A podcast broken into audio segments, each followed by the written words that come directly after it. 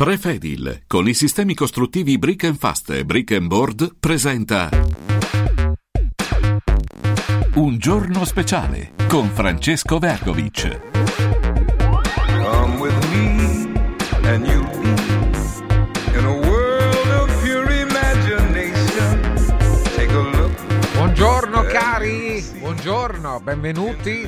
Questo è il giorno speciale di Radio Radio. Francesco Vergovic vi parla e arriva il professor Mario Tozzi, il fromboliere. Mario, buongiorno, benvenuto. Ah, caro mio. Mariuccio, buongiorno. Pensa, un ascoltatore, Gianni, Sì. ci scrive Gianni. e, e dice: Io sono titubante perché tu te la prendi ormai per un non nulla. Dice: Stasera andrò a Taranto a vedere Mario Tozzi. Eh, Si può dire o non si può dire? si può dire, Eh, l'ho scritto pure io. Non lo so, questo non, non lo sapevo. Quindi stasera confermi, no? Perché Sì. magari esce fuori che è una, una notizia falsa. Il tour pugliese. Quindi, ah, stai facendo un tour? eh? Ma No, piccolo. fuori stagione, a gennaio, di solito lo fai E beh, d'estate. ma i teatri ci sono, eh. Ah, lo so, ho capito. D'altronde si paga, no? C'è il biglietto lì. E quindi- e che faccio? No, non so veramente se... Non ti saprei dire se... La, Perché tu non eh, fai mai spettacoli a pagamento, vero Mario? Cioè ti paga No, l'organizzazione, può- ma no, no, non no, la può- gente, non il tuo No, pubblico. può succedere invece. Può Ah, può succedere succedere, anche, sì. sì. Beh, ma scusa, eh, perché se fai un concerto non paghi tu. Sì, però se invece ti paga l'organizzazione... Ah no, eh beh, in quel caso lì, certo no. Eh, Non questo, mi ricordo adesso. Saprei dire stasera come funziona. Silvana da Milano oh, Silvana. ti chiede di Vannacci, il tuo parere su, su Vanna- Vannacci. Eh, beh, eh, sto aspettando che faccia outing. Outing, sì, l'ha detto, eh, esce, esce un nuovo libro, credo l'abbia detto. eh. Sto aspettando il coming out, Ah, però coming io. out. Però questa Eh, storia, infatti, eh. no, no, ma, questa storia Eh, della- eh. Delle, delle mani io infatti Eh, non capita. eh, ormai, Dovresti ma- no.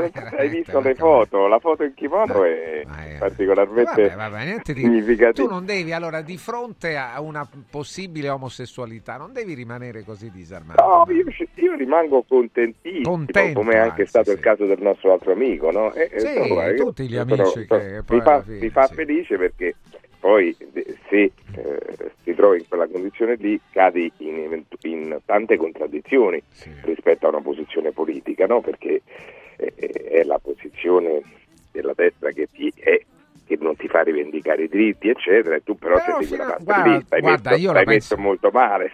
penso come te in generale, penso- però devo dire, avendo anch'io, lo sai, i miei migliori amici sono Eh, gay. dai, non dire no, i miei, cosa i che- miei, e vabbè, scusa, i miei, non i tuoi, i miei. E quindi uno dei miei amici poi mi dice, guarda che eh, io sono di destra, Eh, sono oh, omosessuale, ho il mio compagno di qua di là, però eh, non vorrei questo o quello, per esempio eh, la- l'adozione no.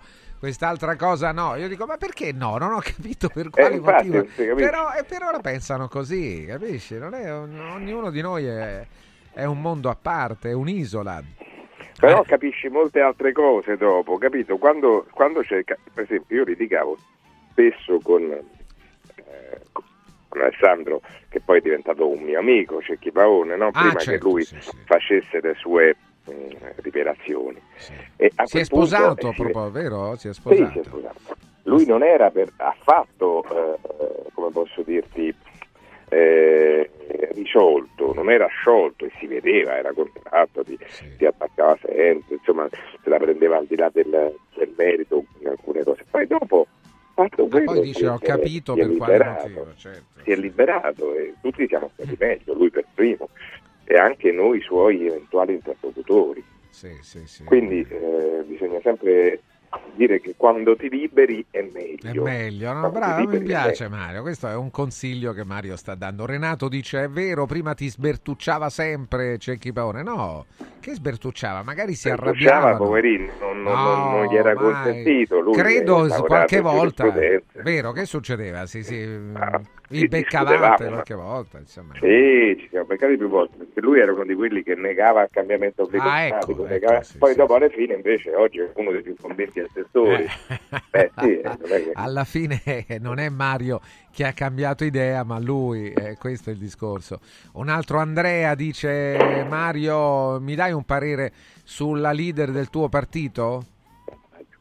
Sulla leader? Sì. Dico, eh, io no, non avendo partito, sai, è molto difficile. Vabbè, la Schlein voleva, voleva Ah! intendere Ellie Schlein, Ma sicuramente. non mi sembra adatta al momento, insomma, non mi pare che sia una che riesce a tenere in pugno la situazione, non mi sembra. Quindi Non, non, non- non la vedo adatta. Cioè chi vedi, chi vedi più adatto? Chi vedi? Ma io continuo ad avere una certa predilezione per Nicola. Per chi, scusami? Nicola Zingaretti. Ah, Nicola Zingaretti. Ma si è un po' ritirato Però o sbaglio? sì, sì, adesso farà una fondazione, insomma. Come D'Alema, però- andrà a fare la fondazione come D'Alema, insomma, sì. Però, Ma è giovane però Zingaretti, è giovane, eh, potrebbe Sì. farlo ancora, eh, Sì? potrebbe essere. Eh, Sì, ma lui No. si è, si è ritirato da tempo, insomma. eh. sì, sì, ho capito. Eh, Bonaccini, un altro partito- Giovanni dice No, eh, di Bonaccini, no, però Bonaccini pure mi pare che abbia le, le sopracciglia tatuate, anche lui, qua veramente no, non si non capisce più credo. nulla. Sì, mm, boh. Non lo so, però insomma in ogni caso lì è Sì. il problema è un altro, che non, non ci sono, eh, non mi sembra che ci siano leader di statura come invece ce n'è una dall'altra parte, non ci sono proprio, non li vedo io, Sì, non mi pare che ci siano persone in grado di prendere in mano quel, quel partito lì e farne, eh, anche perché diciamo con gli errori, le gaffe, le vere e proprie incomprensibili azioni di questo governo, sarebbe stato facile se Sì. ci fosse stata un- una opposizione degna di questo nome di sbertocciarli a ogni piè sospinto perché non azzeccano una eh. no le ultime non l'ho brigida sono fantastiche allora tu Quali sai che è sono? Passata, sono? Sì. è passata la legge sul, sul fatto che no, è passata la legge no, sono in libero commercio anche in Italia cibi farine. con dentro Sì, le farine di insetti Sì, sì. allora, lui dice, noi ci batteremo perché queste cose non diventino obbligatorie. Ma quando mai sono state obbligatorie? Non lo sono, cioè, tu vuoi, guardi, Ah, ah, certo, no, qui c'è questo, non lo compro. È naturale, non è che... Ma, mm, ma come si fa a dire Eh, queste cioè, stupidaggini? ma come? Eh, eh, questo è, Come mai, è vero, proprio analfabetismo funzionale, a meno che non sia fatto apposta, ma rifiuto di pensare che lo faccia apposta, no? Eh, Naturalmente eh, nessuno ti può obbligare entrando Eh. in un supermercato ad acquistare Eh, ma questo eh, quel pacco io guardo, leggo, dico, eh, Eh, ma è dai, come, scusa, dai. ma è la stessa cosa della carne coltivata. Sì, In ogni caso non è che sarebbe obbligatorio, che facciamo? Tu sei adesso favorevole sia alle farine di insetti che alla carne Certo, coltivata. ma Mario è assolutamente. sappiatelo, Ma, Mario è favorevole. No, ma figurati se poi ma nessuno però ti mette nella condizione di dire no, adesso per forza devi mi pare, no? Il buon Tozzi quando si libera? Quando ti liberi tu, Mario? Da che cosa? E beh, dal pens- dall'oppressione, dal pensiero Mario non deve essere liberato, sta bene così, non, è Eh, guarda, no. non ha proprio istinti eh, o slanci o- No, no, non, non li chiuderei, no. ma non ne coltivo. eh. non li coltiva, gli piacciono ma non li coltiva. Ma chi era questo? Un ascoltatore, il buon Tozzi, un altro dice... Ah, beh no, No, no, no. digli che può sempre chiedere alla fidanzata. No, la, che ne sa la fidanzata? Dai, ma scusa, ma Buongiorno. pare che uno deve dire Mario, dai. Vabbè, ha detto così, ti vede con gli anelli, Eh, gli sì. anelloni. Ah, Eh, è certo, una vecchia allora. storia quella dell'anello. Ah no, allora de- Sì. ha ragione, deve chiedere anche alla sorella. No, allora, senti, buongiorno. cugine fino al secondo grado. Mario, ah, ma diventi veramente come il critico televisivo, eh, come il saltellante che si esprime in questo modo. Caro Mario, ieri hai parlato di quote latte. Peccato che Sì. siano finite nel 2015. È quello che- Quindi, Vabbè. come da tuo schema, prima di parlare, se non sai, studia. No, ma io mica dicevo che erano attuali.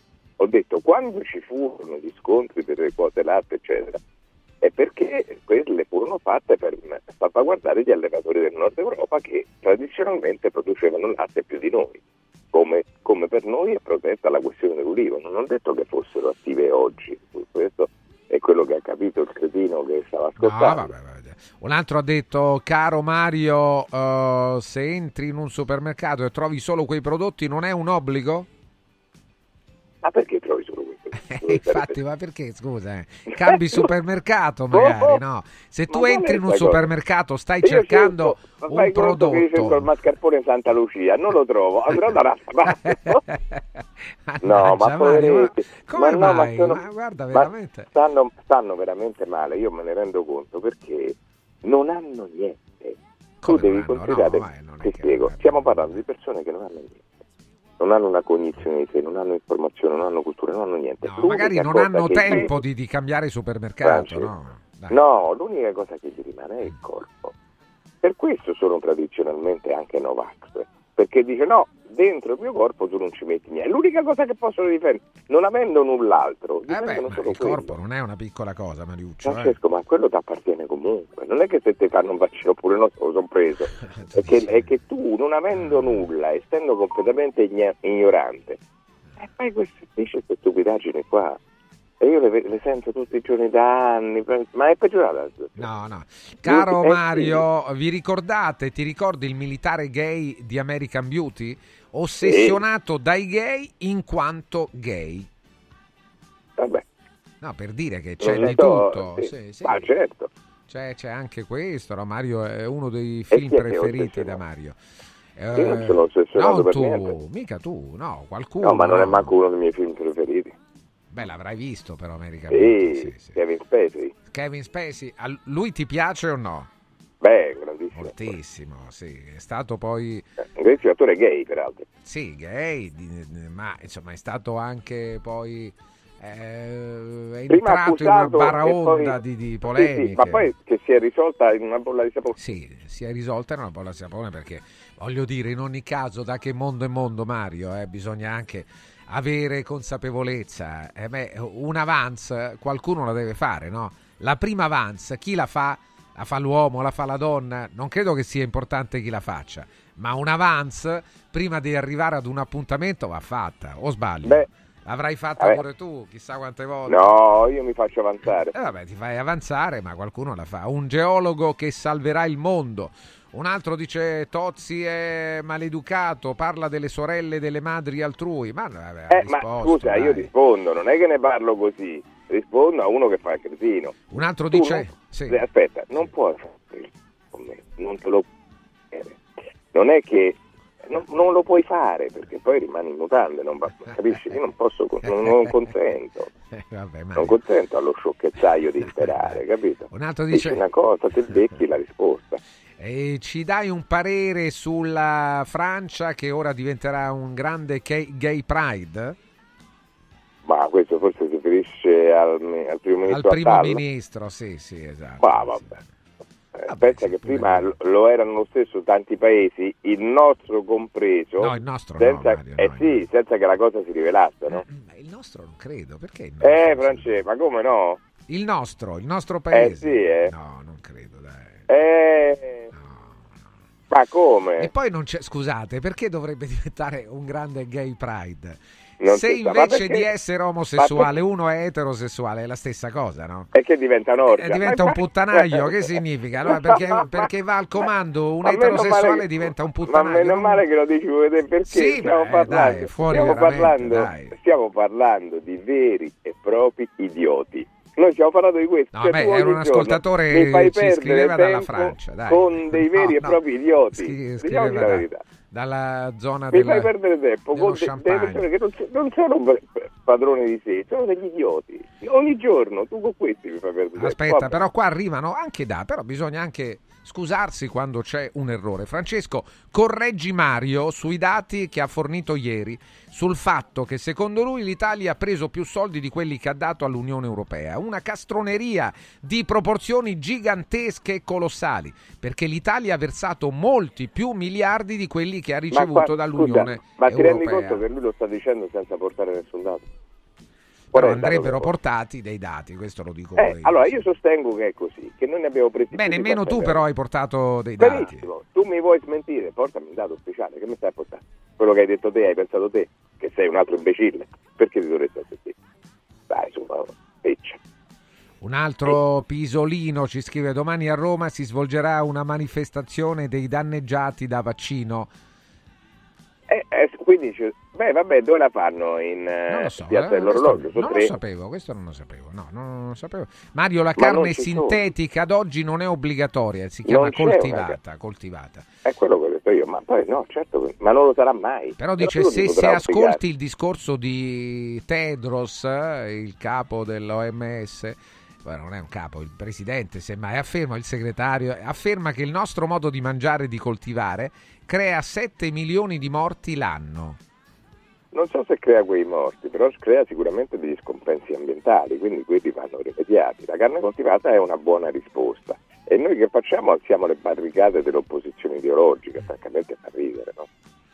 Un altro dice la farina di grillo però Mario non ha senso perché dovremmo sostitui- sostituire un Eh. vegetale come il frumento che richiede poca acqua con un animale, è ridicolo.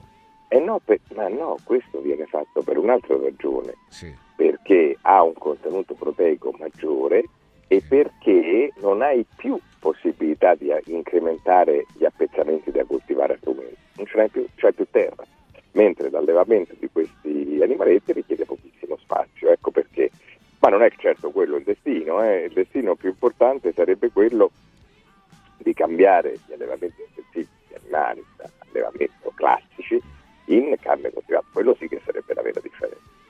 Ce la faremo Mariuccio? Ma io penso di sì alla fine, se eh, naturalmente certo c'è su, 200 su quasi 200 nazioni al mondo ce n'è una sola che si oppone. Indovina qual è? È l'Italia, l'Italia Eh. e siamo Ah, sempre noi, siamo sempre guarda, noi. Ma Al- facciamo ridere. non Ora la Francia, la Francia, la. No, la Francia la Francia non c'è. nulla, non è che ha fermato la sua ricerca su queste cose, eccetera, figurati. È semplicemente che uno prende le sue precauzioni, ma può darsi pure che qualcuno risulterà danneggiato da questo, però se permetti in cambio c'è la salute degli uomini, eh. cioè in cambio c'è la possibilità di sopravvivere rispetto a quella di non poterlo fare. Cioè, non è che noi stiamo facendo questo, dai, in condizioni normali, insomma. ma noi non siamo in condizioni normali, quindi stai dando una risposta a una situazione di crisi e come la vuoi dare questa risposta? No, e noi diamo la risposta che da noi, si, da noi non si fa ricerca, poi quando arriverà che tu la puoi comprare fuori, all'inizio costerà pure un po' di più, ma dopo se la domanda sarà alta eh, eh, l'offerta crescerà e dunque tu potrai approvvigionartene a prezzi limitati quelli che saranno qua rimarranno come Ecco, proprio la, dicevo. la- la- la- la questione dei costi, qui l'ascoltatore dice, non è che non trovi più gli altri prodotti, li trovi ma costeranno sempre di più i prodotti locali Eh, rispetto a quelli delle multinazionali e quindi Eh, la scelta questione- per moltissimi non sarà più possibile. Ma scusa, ma che cosa rispetto a quelli delle multinazionali? Hai voluto il libero mercato? I puppi, le multinazionali, ma che vuoi da me? Cioè io che non l'ho voluto mi tocca subirle, però sceglierò, se sono in possibilità economica, sceglierò secondo quello che mi aggrada. Se non sono, sceglierò Mario, Mario, danno Sì. è zero. un Danno è zero. Scrive Mario il nuovo codice della strada, sette anni a chi abbandona un cane o un gatto eh, in strada e provoca, una- e provoca mi- magari un incidente. Mi sembra una buona cosa. Animali una buona domestici verso lo difficile. status di persone, che cosa ne pensi? Beh, non ti saprei dire se è una cosa giusta, ma certamente eh, passare a un grado superiore di riconoscimento, questo è senz'altro vero. Sono esseri senzienti, ma cominciamo però dalle cose basilari. E non li puoi più allevare in certi modi, non ci puoi fare più la vivisezione né la sperimentazione, eh, perché sennò fa un po' ridere, te la prendi con quello che abbandona l'animale, che cioè, naturalmente è un atto esecrabile, e non con quello che sperimenta sulla Giusto, scimmietta. Eh, giusto, insomma, giusto, bravo Mario. Sarei un po' attento. Ma perché la fanno ancora? Ancora fanno sperimentazioni sugli Sì, animali? Sì, eh? ma sì, tutti i farmaci intanto, ma poi anche continua a essere eh, non vietata la vivisezione, che è una cosa che andrebbe abrogata da, da- da tempo. Sì, è strano che tu allora ehm, tu sei contro, mi pare di capire, no? di Assolutamente sì. contro, assolutamente contro, ma eh, eh, dice perché allora sei a favore dei farmaci? Ma non, non- Come a favore dei non è che a favore dei farmaci. Ma che cosa scusami, dite? Mario, No, se potesse possono- ne farebbe a Certo, meno, come no, me. eh, I farmaci servono quando servono, poi dopodiché, a parte che come sai il vaccino non è un farmaco, perché immagino che si riferisca ai vaccini, ma poi dopodiché eh, tu puoi lo stesso arrivare a sviluppare un farmaco senza fare sperimentazione sugli animali vivi, lo puoi fare sui tessuti, no? Ormai la sperimentazione in vitro sostituisce la sperimentazione sull'animale, quindi puoi diciamo, vedere le reazioni su, su, su brandelli di tessuto, lo fai su quello, non c'è bisogno di farlo su altro. Dunque, eh, certo come sei favorevole ai farmaci? Ma che discorso è Francesco? Perché se sei ammalato non, non ti dovresti curare come fare? Che dovresti fare? Non, non si capisce bene. No, vabbè, ma questi è sempre è la non credo però che vogliano di dire no, agitata, no, dal, no, agitata dal Novax. No, No, non credo volesse dire questo. Povero ignorante. Un altro dice Sì. però gli animalisti non si ribellano verso i poveri grilli? Possiamo macinare i grilli?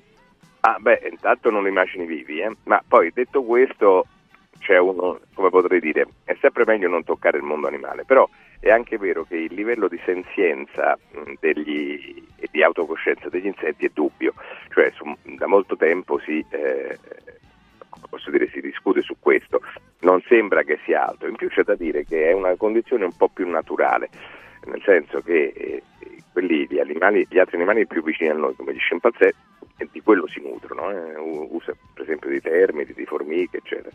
Quindi diciamo che una- anche gli orsi mangiano insetti. Anche le scimmie Diciamo, un bonobo, eh, che un- sono un astute, pochino ma... più sì. sempre bene sarebbe, non- però diciamo, è più tollerabile di altro. Massimo scrive la carne coltivata è un abominio.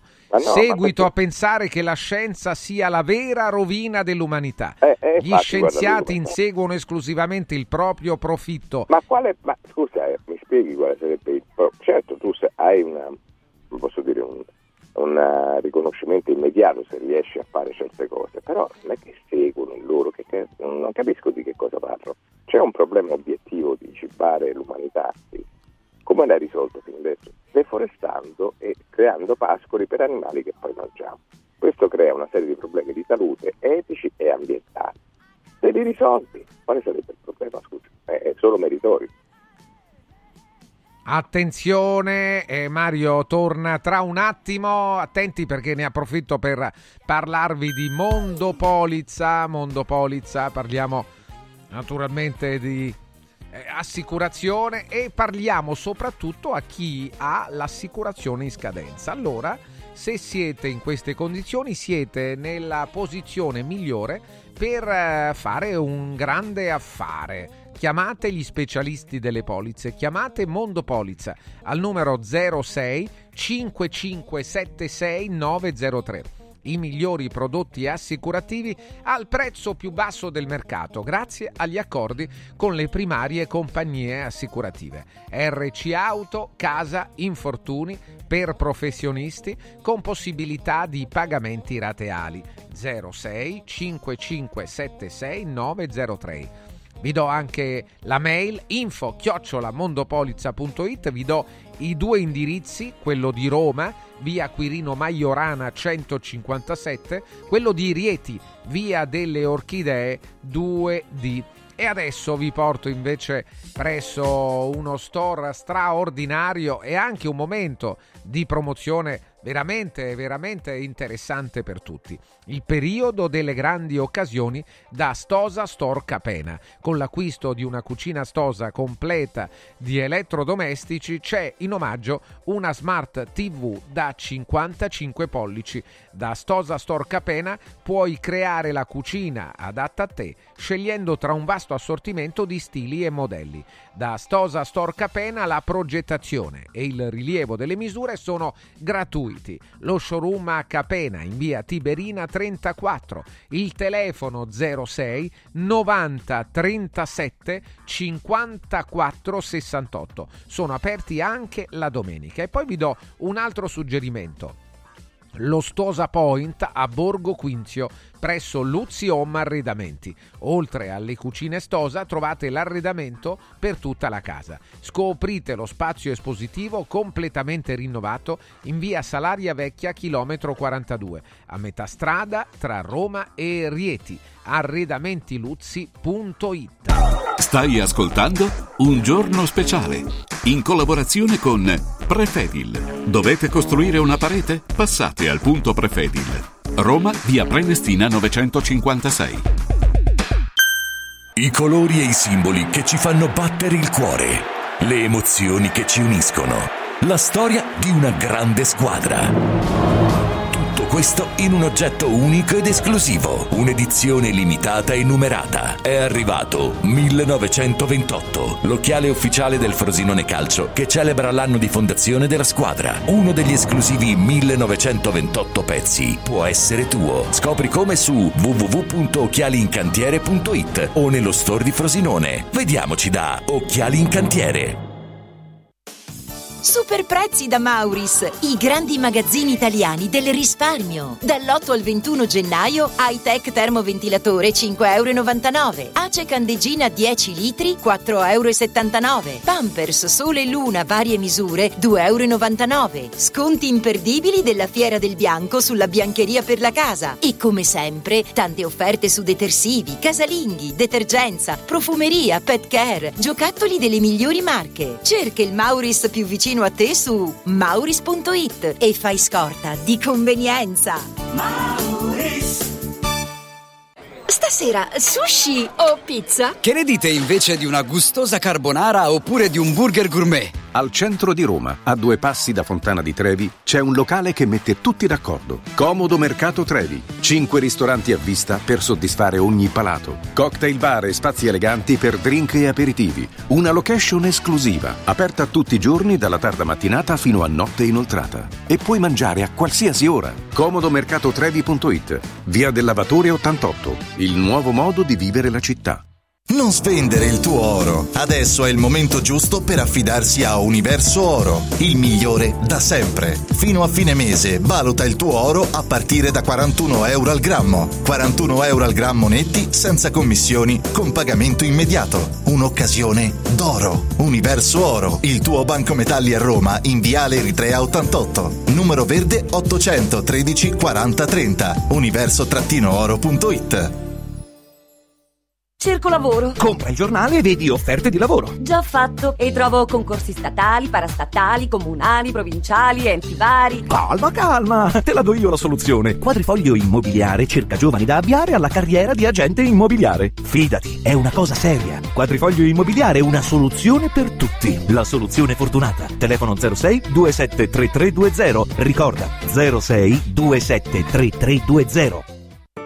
Villa Mafalda, il punto di riferimento a Roma per la tua salute. A Villa Mafalda l'esperienza medica incontra l'alta tecnologia. Una proposta completa di prestazioni eseguite in totale comfort e sicurezza. Esami diagnostici con le strumentazioni più all'avanguardia. Chirurgia endoscopica e robotica per interventi meno invasivi e una guarigione più rapida. Assistenza medica 24 ore su 24 tutto l'anno, compreso i festivi. Villa Mafalda è in via Monte delle Gioie 5 a Roma. Villa Mafalda mafalda.com. Convenzionata con le maggiori compagnie assicurative. Una speciale convenzione è riservata agli ascoltatori Radio Radio. Il centro medico estetico Salus Genovese è sempre all'avanguardia. Infatti trovi elettromedicali per l'epilazione definitiva e i prezzi? I prezzi sono i più bassi del mercato. Prova MS Starlight Laser per un'epilazione definitiva in sole 6 sedute. Prenota una consulenza gratuita al numero 06 44 20 92 81. Salus Genovese a San Cesareo 06 44 420 92 81. Salute e bellezza su misura per te. Voglio raccontarti una storia. Erano gli anni 60. C'era una bottega a Roma in cui si facevano i materassi a mano. Ogni volta che ci passavo mi fermavo a guardarli lavorare e pensa, oggi su uno dei loro materassi ci sei seduta sopra. Ruega Materassi Tradizione e Innovazione per il tuo comfort. Materassi selezionati dei migliori marchi e decine di letti personalizzabili perfetti per ogni esigenza e stile. Scopri i nostri 5 negozi e come contattarci su ruegamaterassi.com. Posso saltare un po'? Radio Radio Viaggi. Per vacanza o per lavoro, in Italia, in Europa, nel mondo. Pacchetti con soluzioni speciali per famiglia. Weekend, tour, volo più hotel, viaggi di nozze. Qualunque sia la tua destinazione, Radio Radio Viaggi la realizza su misura per te. Sede a Roma, via Appia Nuova 308C, www.radioradioviaggi.it. Telefono 06 70 30 48 63. Radio Radio Viaggi, pronti per partire. Guarda Radio Radio TV sul canale 253 del tuo televisore. Segui un giorno speciale sull'app di Radio Radio. Oggi più tardi, intorno alle 12.35, non so se Mario pure vuole essere presente perché avremo una figura um, oltremodo interessante, un intellettuale raffinatissimo come Luca Barbareschi. Mario, ti piace? Beh, eh, ti piace tutto Luca? si può dire di Luca Barbareschi mi sta molto simpatico, purché sia un intellettuale raffinatissimo, direi francamente. Tutto il resto va bene, un attore capito, interessante. fuorché che sia- Purché sia un intellettuale raffinatissimo. Ah sì? Eh, come beh, no? E come no? ah, no, quello non sembra davvero, però è te un ottimo attore, è molto simpatico, è un intrattenitore, un uomo un di grande ingegno, quello sicuro. Ma eh, eh, qui, allora se no usiamo sta parola per tutti. Ah, no, vabbè, allora come vogliamo tutti. considerare Pietrangelo Buttafuoco? Eh, eh, allora, se quello è La raffinatissimo stessa intellettuale, Pietrangelo che stessa- cos'è? Scusa, la stessa stregua? No, non è la stessa, no, direi di no. Alla stessa stregua, dai. Direi di no, Francesco. Mario Tozzi, adesso Mario che non va in onda fino a maggio sarà disoccupato? Come? Eh, no, e secondo te quando le giro le puntate? Eh, le gira adesso per poi, Eh, ragazzi, scusa. ma non fate queste cose adesso, dai. Ma perché non sanno So, niente di niente? ah. Ma come Eh, no, no, no, eh, poi viene comunque, uno si preoccupa da Matera, no, no, ma eh, viene comunque pagato Mario. Però Eh. non è che non lavora, non va in onda, ma eh, le trasmissioni vanno preparate. Noi si lavora tutto l'anno sono- una trasmissione ha bisogno di circa un mesetto e, e considera che ce ne abbiamo 12 all'anno più 10 in forma ridotta e voglia lavorare. Giuseppe da Matera ci manda un saluto, lo ringrazio Sì. anch'io, ci scusiamo qualche volta qualche termine dalla bocca di Mario non è Quale proprio termine? il termine migliore da utilizzare. Qualche volta esce qualche parola che non è Non proprio... mi pare. Un altro dice i genitori e i nonni di Tozzi hanno vissuto al di sopra delle proprie capacità, visto che parliamo anche di Cap- questo. L'altro giorno abbiamo capacità. parlato. Beh, non capacità, possibilità economiche, certo. Tor- eh, beh, direi di no, dormivo sulle sedie io. Eh, Mario dormiva sulle sedie, quindi con lui proprio non è. Quindi diciamo che non, è- non c'era tutta questa capacità. Mario, eh, essere al servizio delle lobby. Mario non è al servizio delle lobby. No, anche perché volentieri mi ci metterei, ma la mia cifra è molto alta. Molto alta, lui chiede molto. Giorgio Eh. Mario, il grande scienziato, non si smentisce mai, è colluso sino al collo con i traditori dell'umanità. E chi sarebbe? Certe cose, se le mangi lui, la carne sintetica, gli insetti, i bacarozzi. Ma, Ma, come- ma ma lo vedi? Ecco, Ma perché questo? Ma Francesco, ma io se fossi nel proprietario del nel direttore della radio sarei preoccupato di sapere che tutti gli No, imbecilli tutti, vengono scusa, dalla radio. no, Ma un ascolta- un ascoltatore ce l'ha con questa Ah, deriva. ma non sei... è un ascoltatore, è, ma scusa, No, no, un ascoltatore. ascoltatore, dai, ma un ascoltatore. perché dici queste cose? Perché deve essere un produttore, è un, un produttore di carni. Di che? E Di manzo, credo che sia manzo, Qual è il manzo, manzo chianina, anzi di chianina, ecco Ma l'ascoltatore. scusa, ma qual è il problema? Quello continua a fare la sua cosa, no? Poi dopo se qualcuno non la comprerà più perché costa troppo e, e ha un impatto ambientale elevato, non vuole vedere massacrati gli animali, vuol Dice, ha la- sbagliato è la legge del mercato, è la legge del mercato. Eh, che vogliamo fare? Poveretti, madonna mia, battaglie di retroguardia, no? Tu immagina come puoi fare una battaglia del genere, cioè impedisci la ricerca in Italia, la faranno in tutti gli altri posti, dunque tu non sarai in grado poi di stargli dietro e sarai costretto a comprare questi prodotti che vengono dall'estero. Hai fatto un buon servizio secondo te? No, Mario. Oh, io francamente non, non lo comprendo. Mario. Mario Tozzi, Mario cerca poi, cerca pure tu di non, non, non andiamo a, a così a pungere eh, alcuni ascoltatori. no, Eh, un po'. quello si sente punto perché c'è in giro la farina di insetti, figurati poi. Ma no, perché Punto da che? ritiene che sia un attacco ai nostri... Ma perché? Come sul vino, su alcuni come prodotti, i ma perché formaggi. su- Ma perché? Che attacco c'è sui formaggi? No, l'attacco sui formaggi, ma i formaggi pure si, si dice, i formaggi italiani sono, sono grassi. Beh, il formaggio è grasso Eh in beh, ma basta saperlo, certo che lo sono, No, dopodiché... tu sai che l'Unione Europea voleva dare un bollino che, Ma sì, ma che non era un bollino giusto, in ma- realtà di qualità, ma significava non di un bollino qualità, di... di- con molte ma- calorie, un prodotto... Eh vabbè, ma perché non fa, poteva farlo benissimo? Qual è il problema? Io lo so benissimo quello che mangio, che cosa mi porta, no? Quindi eh, perché devo ingannare qualcuno facendogli ritenere che il suo carico calorico sia minore? Prendi questo, sai che è grasso, te lo mangi uguale se vuoi, qual è il problema? Ma vabbè, ma questi sono... stiamo parlando di stiamo parlando di che cosa? Di persone che non hanno una idea neppure vaga di quello di cui parlano, non lo sanno. Per cui poi alla fine è valido tutto, vedi? Tu dicevi l'altro giorno, eh, sai, ognuno potrebbe dire tutto. Eh, ma no, Francesco, perché quando c'è un paese col 47% di analfabeti funzionali, se dici tutto, poi la gente ci crede. Pensa che negli Stati Uniti c'è stato un, qualche giorno fa, due o tre giorni fa, una specie di conferenza e intervento di Donald Trump in cui ha detto che le, le elezioni del 2020, quando era, gli erano state rubate in maniera proditoria. Sì, sì. Il giornalista ha interrotto la trasmissione e ha detto attenzione questa è una notizia falsa, falsa. Ah sì, gli Lo ha detto, detto. Eh, perché non è vero, e però se tu gli dai la possibilità di dirlo senza fare questo intervento, dice sai no, io non censuro, dice quello che vuole. Quello che non ha la- lo strumento culturale per comprendere, pensa che è vero, che davvero hanno rubato le elezioni a Trump nel 2020. Quindi tu è che- faresti, vorresti questo servizio anche in Italia, quindi che il giornalista, mentre sta succedendo, Eh, non... se sa per certo che una notizia è falsa, lo deve dire, perché fa non lo dice. Eh, eh, francamente rimango sasso, non lo deve dire. No, no, lo deve dire. Eh, Isacco ci dice, ci chiede, Isacco. Isacco, chiede a te Mario, un parere su questa storia. La sai che la televisione russa ha mandato in onda l'immagine dei saluti romani ad H. Larenzia? E quindi?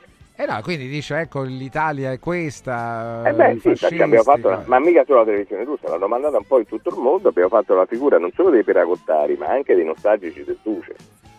Eh, quello è, ma questo siamo, eh.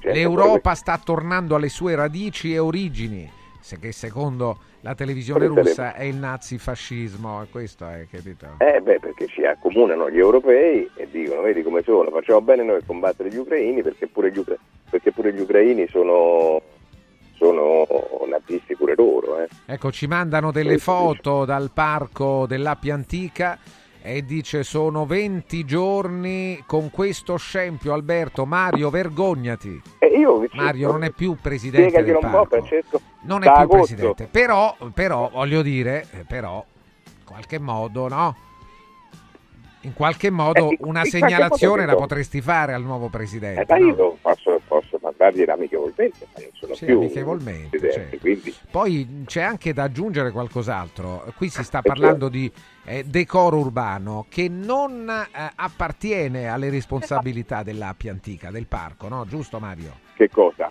Il decoro urbano, il decoro del parco. O sì? No.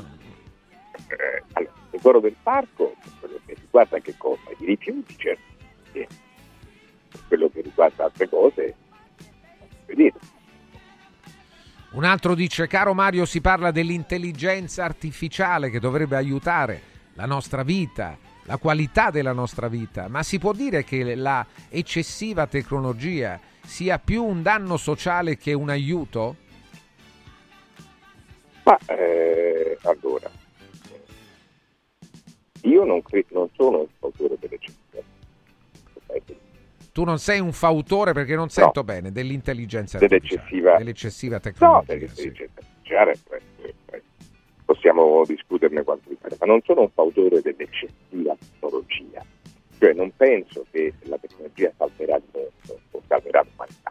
Si salvano soltanto quelli che vogliono, possono, usando l'intelligenza e la cultura, non la tecnologia. La tecnologia da sola, anzi qualche volta fa più danni di quelli che invece eh, dovrebbe risolvere. Quindi no, proprio per diventare cosa. Poi sull'intelligenza artificiale, vedi oggi ci sono, sulla me- se fai vedere la mio, il mio post eh, di Instagram, Valeria, c'è Valeria, Sì, sì, c'è, c'è Valeria, sì. Lo facciamo vedere Valeria. spettacolo sì. di questa sera, no? Sì. Con Enzo Favata, vedi quelle due immagini, che sono due immagini ricavate con ChatGPT, con l'intelligenza artificiale, le vedi? Sì, sì, sì, bello, bello, Sì. bello, bello, bello. il, la- il volto mio e quello di Enzo sono state fatte facendo delle foto, cinque foto che tu ti fai, quello ti generano una serie di profili. Alcune di queste, non quelle, quelle che c'è apposta, ma alcune di queste sono così realistiche che tu sta- Quindi, eh, eh, eh, ecco, se domani tu facessi la stessa cosa con un avvenimento, con, mettendo un radio scudo, ma anche con Voce, voce, non la sentiamo a- bene. Anche voce, con sì. responsabilità Ecco, politica. meglio, Come meglio. faresti poi a distinguerle, no? Fai conto che si vede in un esperimento, che ne so, eh, eh, Conte, eh, il leader del Movimento 5 Stelle, che sta lì prendendo a badilate un cane. Eh, eh, ma tu come fai a distinguere se è vero oppure no? Naturalmente presupponi che non sia vero, ma insomma qualcuno è potrebbe facciarlo per vero. Ci creerà Ecco, vor- problemi. Io credo che ci vorrà un bollino, una specie di bollino rosso che ci dice attenzione, questa immagine è generata con intelligenza artificiale. È, è come dire, Francesco, non tollero le fake news, è la Sì, stessa sì, cosa che sì, è sì, lo sì. stesso discorso che facevamo prima, eh? È come dire, eh, allora tu Francesco, ecco, qui vengo secondo me al limite del tuo ragionamento. Con l'intelligenza artificiale i testi e le immagini possono essere totalmente contraffatti. Che facciamo? Li lasciamo andare perché è giusta la libertà d'espressione, come dici tu? Beh, non sono discorsi facili, eh. sono discorsi e ragionamenti che vanno affinati appunto col confronto, è naturale. Qua dice se la notizia di Trump, scrive Angelo, fosse vera, il giornalista può aver accusato, ave- abusato del suo posto di lavoro per non far diffondere la verità. Come ha abusato del posto di lavoro? No, se fosse vera, se fosse vera, è poi- stato appurato. No, sappiamo che non è vero, perché è stato appurato da diverse corti che hanno deciso di non procedere per brogli elettorali che le elezioni del 2020 negli Stati Uniti sono state regolari. Quindi se tu affermi che sono irregolari e sei quello che secondo te stesso hai subito quell'irregolarità, volendo in questa maniera forzare il tuo elettorato a darti ragione, stai diffondendo una notizia falsa ed è giusto che tu venga bloccato. E la vogliamo chiamare censura questa? Oppure ognuno è libero di dire quello che gli pare? E se le persone non hanno gli strumenti per stabilire se è vero oppure no, crederanno alle notizie false. Un altro scrive Maurizio, buongiorno Mario, con il decoro urbano non c'entra nulla. Per di più, da agosto non ha nulla a che fare col parco Api Antica. Il municipio del comune della zona è preposto al decoro urbano. Figurati, io non, non- non- è che mi tiro indietro, ma io lì non sono più presidente ormai eh, da 5-6 mesi, quindi c'entro molto poco con quello che accade lì. Sandro dice quanto dai? Allora stasera sei con Favata, con Enzo, no? Sì. Con Enzuccio. E ti chiede eh, l'ascoltatore Sandro quanto dai degli incassi ad Enzo Favata? Ma guarda che noi Una facciamo, non- penso- ma mica lo faccio io la divisione, Eh, che cosa dite ragazzi? Eh, La, la fa l'agenzia, che c'entro io? Sì, la fa l'agenzia, però tu lo sai quanto va. Io non, no, non lo so e non mi Come lo interessa del compenso del mio collega. Credo una piccola percentuale, no? La Ma maggior che parte va a cosa- ma te. no, O non no? Facciamo stupidaggini, Penso io, Francesco. non lo so, Ma, ma pensi male. Eh, non- vabbè, era per rispondere No, all'ascoltatore. era, era- era il solito sciocchezzaio che se ti fa piacere No, eh, no, rinvangare. Cosa- Allora, l'ascoltatore pensi? Francesco, chiede- per pensare ci vuole anche Sì, una però se capoccia, eh. l'ascoltatore Beh, e se non c'è è bene che non bene. pensi. Ma se l'ascol- hai- è normale che ti venga un Ma pensiero, perché no? è normale? Ma io secondo te quelli, quando vado a fare una cosa con qualcuno chiedo quanto prende quello accanto a me o l'altro invitato con me? Ma No, però discorso visto che lavorate assieme da molto E tempo. che vuol dire? Ma mai, ci- mai si rivela quello che uno prende e quello che prende l'altro, ci manca soltanto. Bah, vabbè, per me, a me non sembra così assurdo eh, che uno A sappia. me sembra che ognuno faccia le sue cose giustamente per conto proprio. Ah, vabbè, vabbè, niente di grave. Allora, un altro. eh, In Italia succede il contrario, Mario, cioè le notizie false sono spacciate per vere. Eh, ma è quello che ha tentato di fare Trump in quella conferenza. Per fortuna qualcuno ha detto no, guardi, questa cosa non è vera, perché nessuna corte di nessuno Stato federale ha proceduto per brogli, quindi significa che i brogli non ci sono stati. E tu non puoi dire una cosa in una conferenza pubblica, perché le persone che non hanno, eh, come posso dire, gli strumenti culturali o informativi per, per comprendere dove sta la falsità di quella notizia, ti credono. E tu su quello basi il tuo potere politico ed economico. Hanno fatto bene a tacitarlo. Un altro ancora dice grande Mario, che cosa ci dici del povero Murigno che ieri ha perso l'ennesimo derby? Vabbè, ma sai, io Francesco non è che seguo così tanto No, però il calcio. eh, una quindi- battuta sul calcio la fai No, ma ti sai, piace eh, il calcio. a me eh? Mourinho non mi dispiace, è un personaggio che ha una certa caratura e si è infilato in questa avventura con una squadra che evidentemente non è sufficiente per portare i risultati che con, con la sua guida potrebbe avere, non si saprei dire se lui oggi è ancora in grado di raggiungere quei risultati, ma insomma, me sembra un personaggio, a me piace. Eh sì, sì, anche a me piace. Viene definito il vero influencer del mondo del calcio. Eh, può darsi. È un personaggio sì. Ce ne sicuramente. sono certi che mi piacciono molto meno, mamma mia come non ci sono degli allenatori Francesco che io proprio non li, Fammi un non esempio. li fammi posso un- sopportare. fammi un esempio. Massimiliano Allegri, Mamma mamma mia, Allegri. che noia le Mamma squadre mia. di Allegri, che, che, che, che, Simone Eh, però è vincente. mamma mia Simone Inzaghi. Sì, ma è un proprio- vinc- Allegri, almeno Allegri è un vincente, no? È uno che ha vinto molto. Sì, Inzaghi adesso ha vinto qualche coppetta mi pare, Sì, niente, meno, niente molto di che. meno, anche se dicono che sia molto bravo Inzaghi. A me proprio non mi, conv- Non non- niente, non- non mi piace affatto. Ce ne sono altri che invece mi piacciono pur non avendo vinto granché, insomma, eh. Eh, l'allenatore della Fiorentina, l'allenatore eh, come si chiama il nostro lì che è andato in Inghilterra e altri, quelli mi piacciono, mi diverto. A me il calcio mi deve divertire, se non mi diverto ragazzi, eh, beh, e diciamo la verità, Allegri non mi diverte per niente, Inzaghi mi Ah, diverte nemmeno a molto me poco. però, certo, nemmeno dialetticamente mi diverte Dai, Allegri. ma Mario, basta, se io ma viaggio per un anno alla velocità della luce nell'universo e torno sulla Terra dopo un anno, quanti anni sono passati sulla Terra? Mamma Gli mia. anni non li possiamo contare. Sappiamo che il tempo però passa diversamente se tu sia sistema solitario con la Terra oppure in orbita. Ce l'ha mostrato Einstein in una serie di esperimenti sui due gemelli, no? quanto invecchiava quello che era in orbita, eccetera. Però non credo che ci sia un calcolo esatto, non sono sicurissimo che ci sia.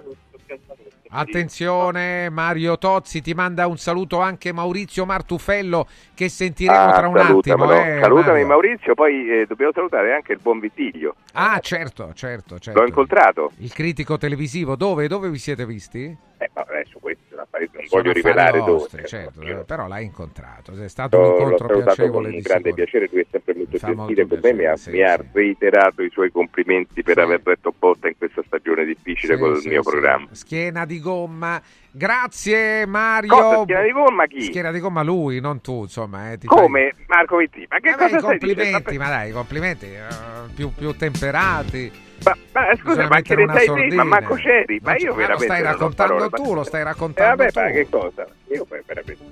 A domani Mariuccio. Arrivederci. Grazie Mario. Mauris, il numero uno del risparmio per la casa e la famiglia.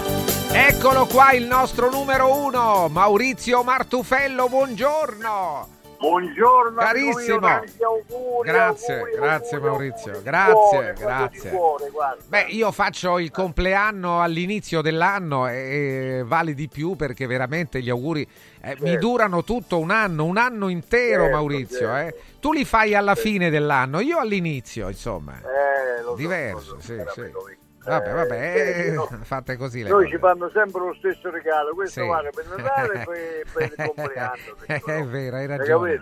Hai ragione, Eh. non, sia- non abbiamo fortuna da questo punto di Quando vista. li facciamo noi, quando vengono loro da noi basta il pensiero. Eh, Dai io- Maurizio, senti Maurizio, allora anno nuovo, naturalmente le buone abitudini non si cambiano, anzi Mai, si rilancia mai. con Mauris, eh? raccontaci qualcosa. Beh, intanto a metà, a metà febbraio c'è Sì. un'altra apertura nel Casertano, molto bella, un, un grande magazzino bello, come tutti quelli che sta facendo adesso, naturalmente, come sono tutti quanti.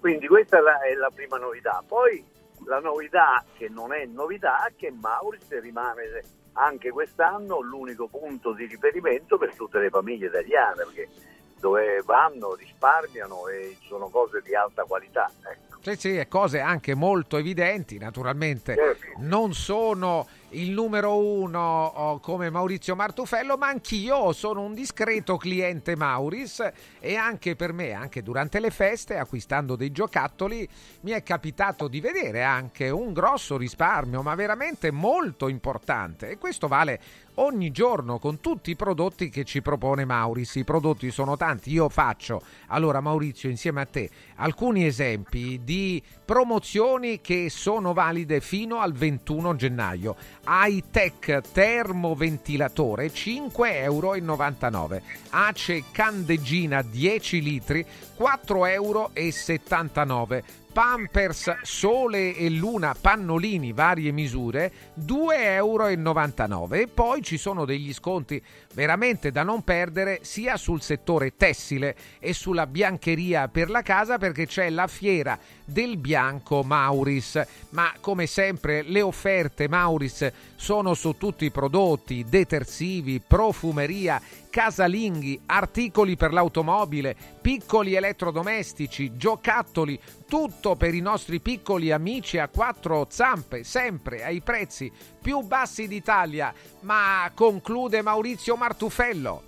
E certo, hai detto tutto Francesco, io concludo. Mauris di più Ninja. Viva Mauris! Ciao Maurizio! Buon anno! Mauris! Mauris, il numero uno del risparmio per la casa e la famiglia. Segui un giorno speciale sull'app di Radio Radio.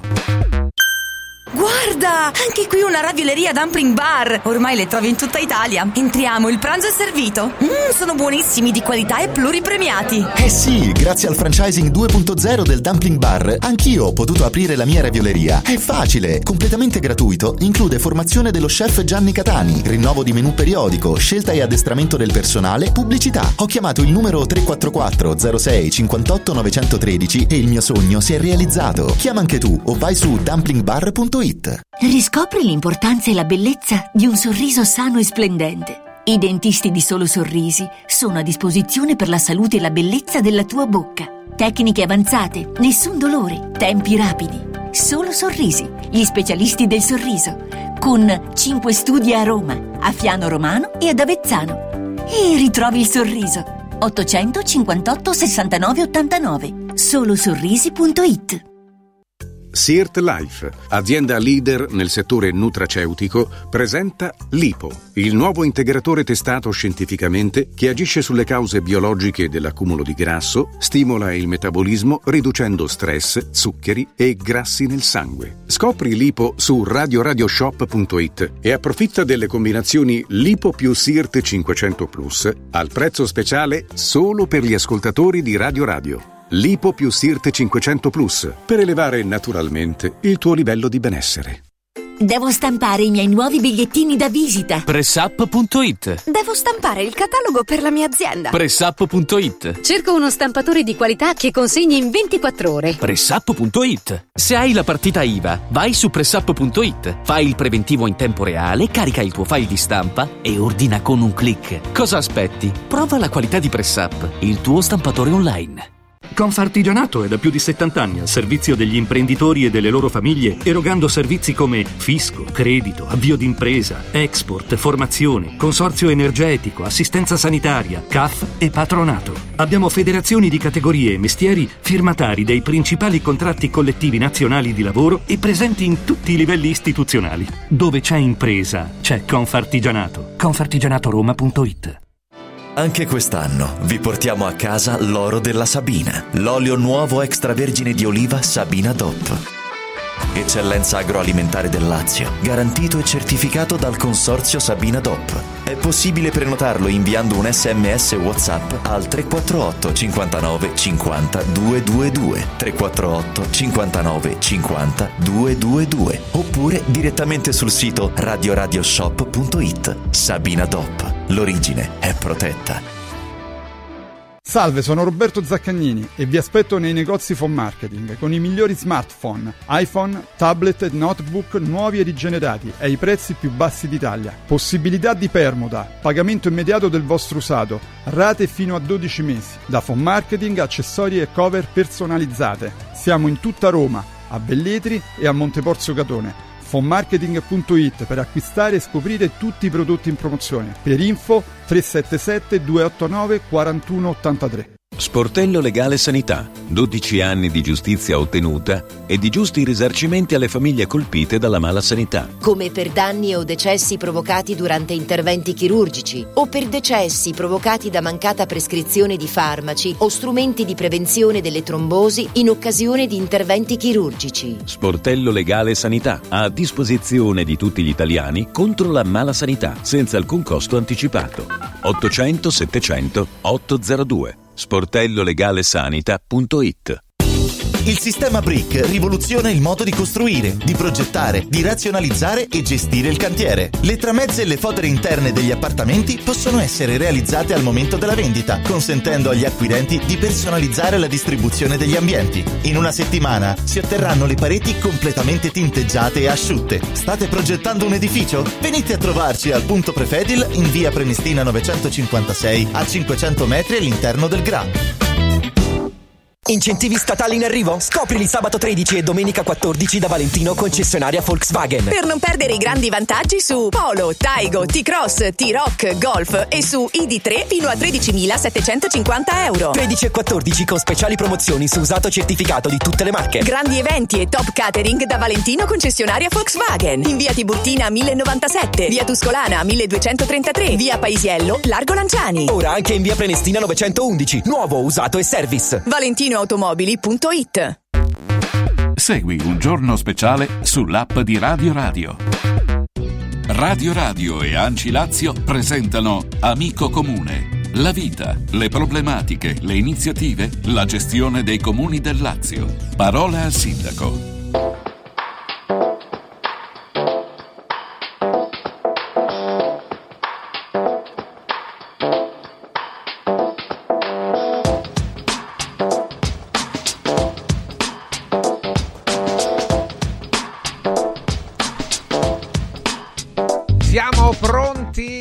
Nostro appuntamento del giovedì torna anche per il 2024, appuntamento con Amico Comune insieme ad Anci Lazio, l'associazione nazionale dei comuni italiani che ci fa conoscere i più bei borghi d'Italia. Oggi abbiamo effettivamente una, una città, un borgo e un sindaco che rappresenta una splendida città proprio sul mare è Gaeta. Abbiamo il sindaco di Gaeta, eh, Cristian Leccese, che è collegato con noi e al quale dare il benvenuto. Buongiorno sindaco.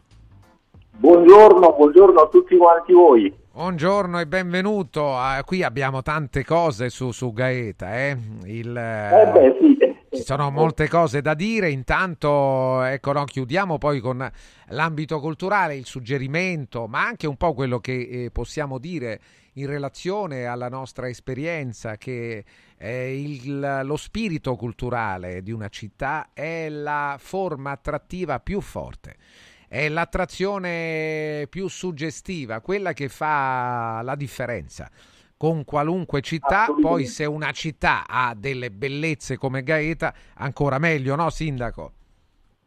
Assolutamente sì. Il, eh, la particolarità Eccoci, siamo qua. Eh, Recuperiamo il sindaco. Gaeta è tra le 10 città finaliste per l'assegnazione del titolo di capitale italiana della cultura 2026. Merita, merita sicuramente l'attenzione e poi eh, vinca il migliore, naturalmente, rispetto a quello che, che accadrà. Io non, non conosco eh, tutti i requisiti che una città deve avere per raggiungere questo obiettivo, ma credo che, che Gaeta non, eh, non manchi di nulla. Eh, ditemi quando il sindaco è tornato, eh, poi ci sono altre cose da, da- da raccontare, intanto una iniziativa molto bella.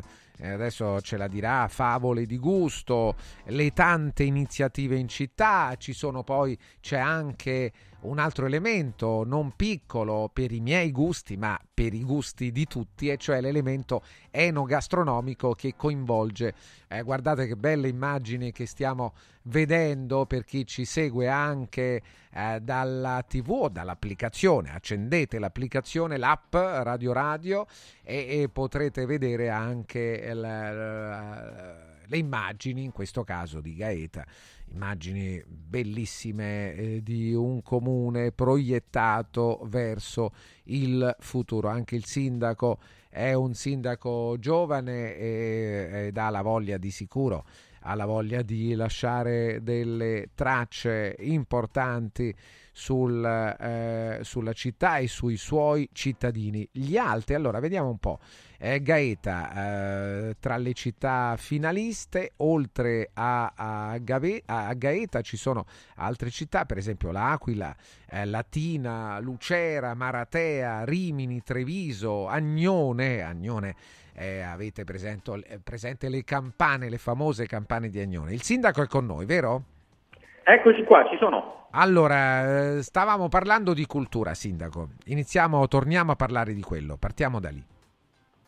Dicevo che ehm, ogni territorio chiaramente ha una sua particolarità, soprattutto in Italia, che è il paese eh, più eh, ad alta concentrazione culturale, turistica, delle tradizioni locali e quindi far vivere, far riscoprire a tutti i turisti, a tutti i cittadini che hanno chiaramente eh, la voglia di scoprire delle emozioni, di visitare la straordinaria bellezza della nostra meravigliosa Italia, ogni territorio deve necessariamente mettere in risalto quella che è la propria storia, la propria cultura, le proprie tradizioni e deve farlo in una maniera chiaramente sostenibile, il che significa non solamente essere, avere la possibilità di eh, esaltare e preservare la straordinaria bellezza anche naturale dei territori, ma farlo anche in maniera eh, direttamente connessa con eh, il eh, territorio e quindi far parlare del proprio territorio ai propri cittadini, a quelli che noi chiamiamo in generale i portatori di interesse, gli stakeholders di un territorio e quindi significa eh, creare delle reti con associazioni, con le altre istituzioni presenti in città, col mondo dell'economia e con tutti coloro che a vario titolo sentono proprio e vogliono valorizzare il proprio territorio, la propria storia. Attenzione, già ci scrivono ascoltatori per, per, Gaeta, ma adesso piano piano diremo tutto. Eh, sindaco, vogliamo iniziare subito con eh, delle iniziative che pure queste sono molto attrattive. Ho dato uno sguardo anche al tempo, dovrebbe essere eh, nei prossimi giorni tempo buono che può indurre molti di noi a muoverci anche, a fare un salto a chi viene anche da Roma, dalla capitale, a Gaeta. E ci sono tante belle iniziative, ne parliamo, favole di gusto, favole di luce, parliamo un po' di queste iniziative del prossimo futuro. Beh, intanto eh, vorrei ecco, illustrare questi due momenti che forse eh, sono i, le due rassegne eh, che mettono in evidenza la nostra straordinaria città, il nostro territorio, il nostro golfo, nel momento autunnale ed invernale. Noi abbiamo ormai eh, voluto avviare eh, otto anni fa questo eh, momento di destagionale, questo progetto di destagionalizzazione turistica fare in modo che il territorio possa vivere anche eh, di autunno e d'inverno e non essere legato solamente alla promozione nel momento estivo e quindi alla classica e tradizionale villeggiatura e turismo balneare. E allora a che cosa abbiamo pensato? Abbiamo pensato eh, di eh, trasformare in un momento in cui la città era completamente ferma eh, in eh, dei eh, weekend di esperienza e di attrazione eh, per chiunque voleva, voglia divertirsi un po', essere spensierato e godere anche di un clima, di una natura e di un patrimonio storico e artistico infinito. Per questo abbiamo, invi- abbiamo inventato otto anni fa Favole di Luce, una rassegna eh, dedicata alla, eh, alle tradizionali luci natalizie integrate con tutta una serie di format e di eventi culturali, eh, prima fra tutte eh, gli spettacoli, gli spettacoli dal vivo, tutte le forme espressive dell'arte umana, a partire eh, dalla musica, dal ballo, danza, pittura, eh, tutto ciò che in qualche modo rientra in quello che è la forma espressiva dell'arte umana. E così anno dopo anno si è strutturato questo eh, format che ormai oggi arriva all'ottavo anno e che quest'anno, una cosa molto bella, è stata eh, classificata una delle cinque eh, rassegne eh, natalizie eh, più importanti d'Italia e questo lo dicono chiaramente i turisti, eh, pubblicato da un, uno dei eh, noti blog nazionali, idealista.it e quindi arriviamo oggi all'ottava edizione eh, una rassegna anche lunga che parte eh, da inizio novembre e che arriva fino al 14 di gennaio. Questo weekend sarà l'ultimo weekend di Favole di Luce qui a Gaeta e quindi ancora per un weekend si potrà apprezzare questa eh, rassegna all'aperto, eh, una rassegna che prevede tantissime installazioni artistiche, che prevede videomapping per tutta la città, che prevede eh, monumenti, eh, chiese, eh, musei e luoghi di cultura aperti al pubblico e il tradizionale spettacolo della fontana di San Francesco, giochi di acqua, di luci, di danza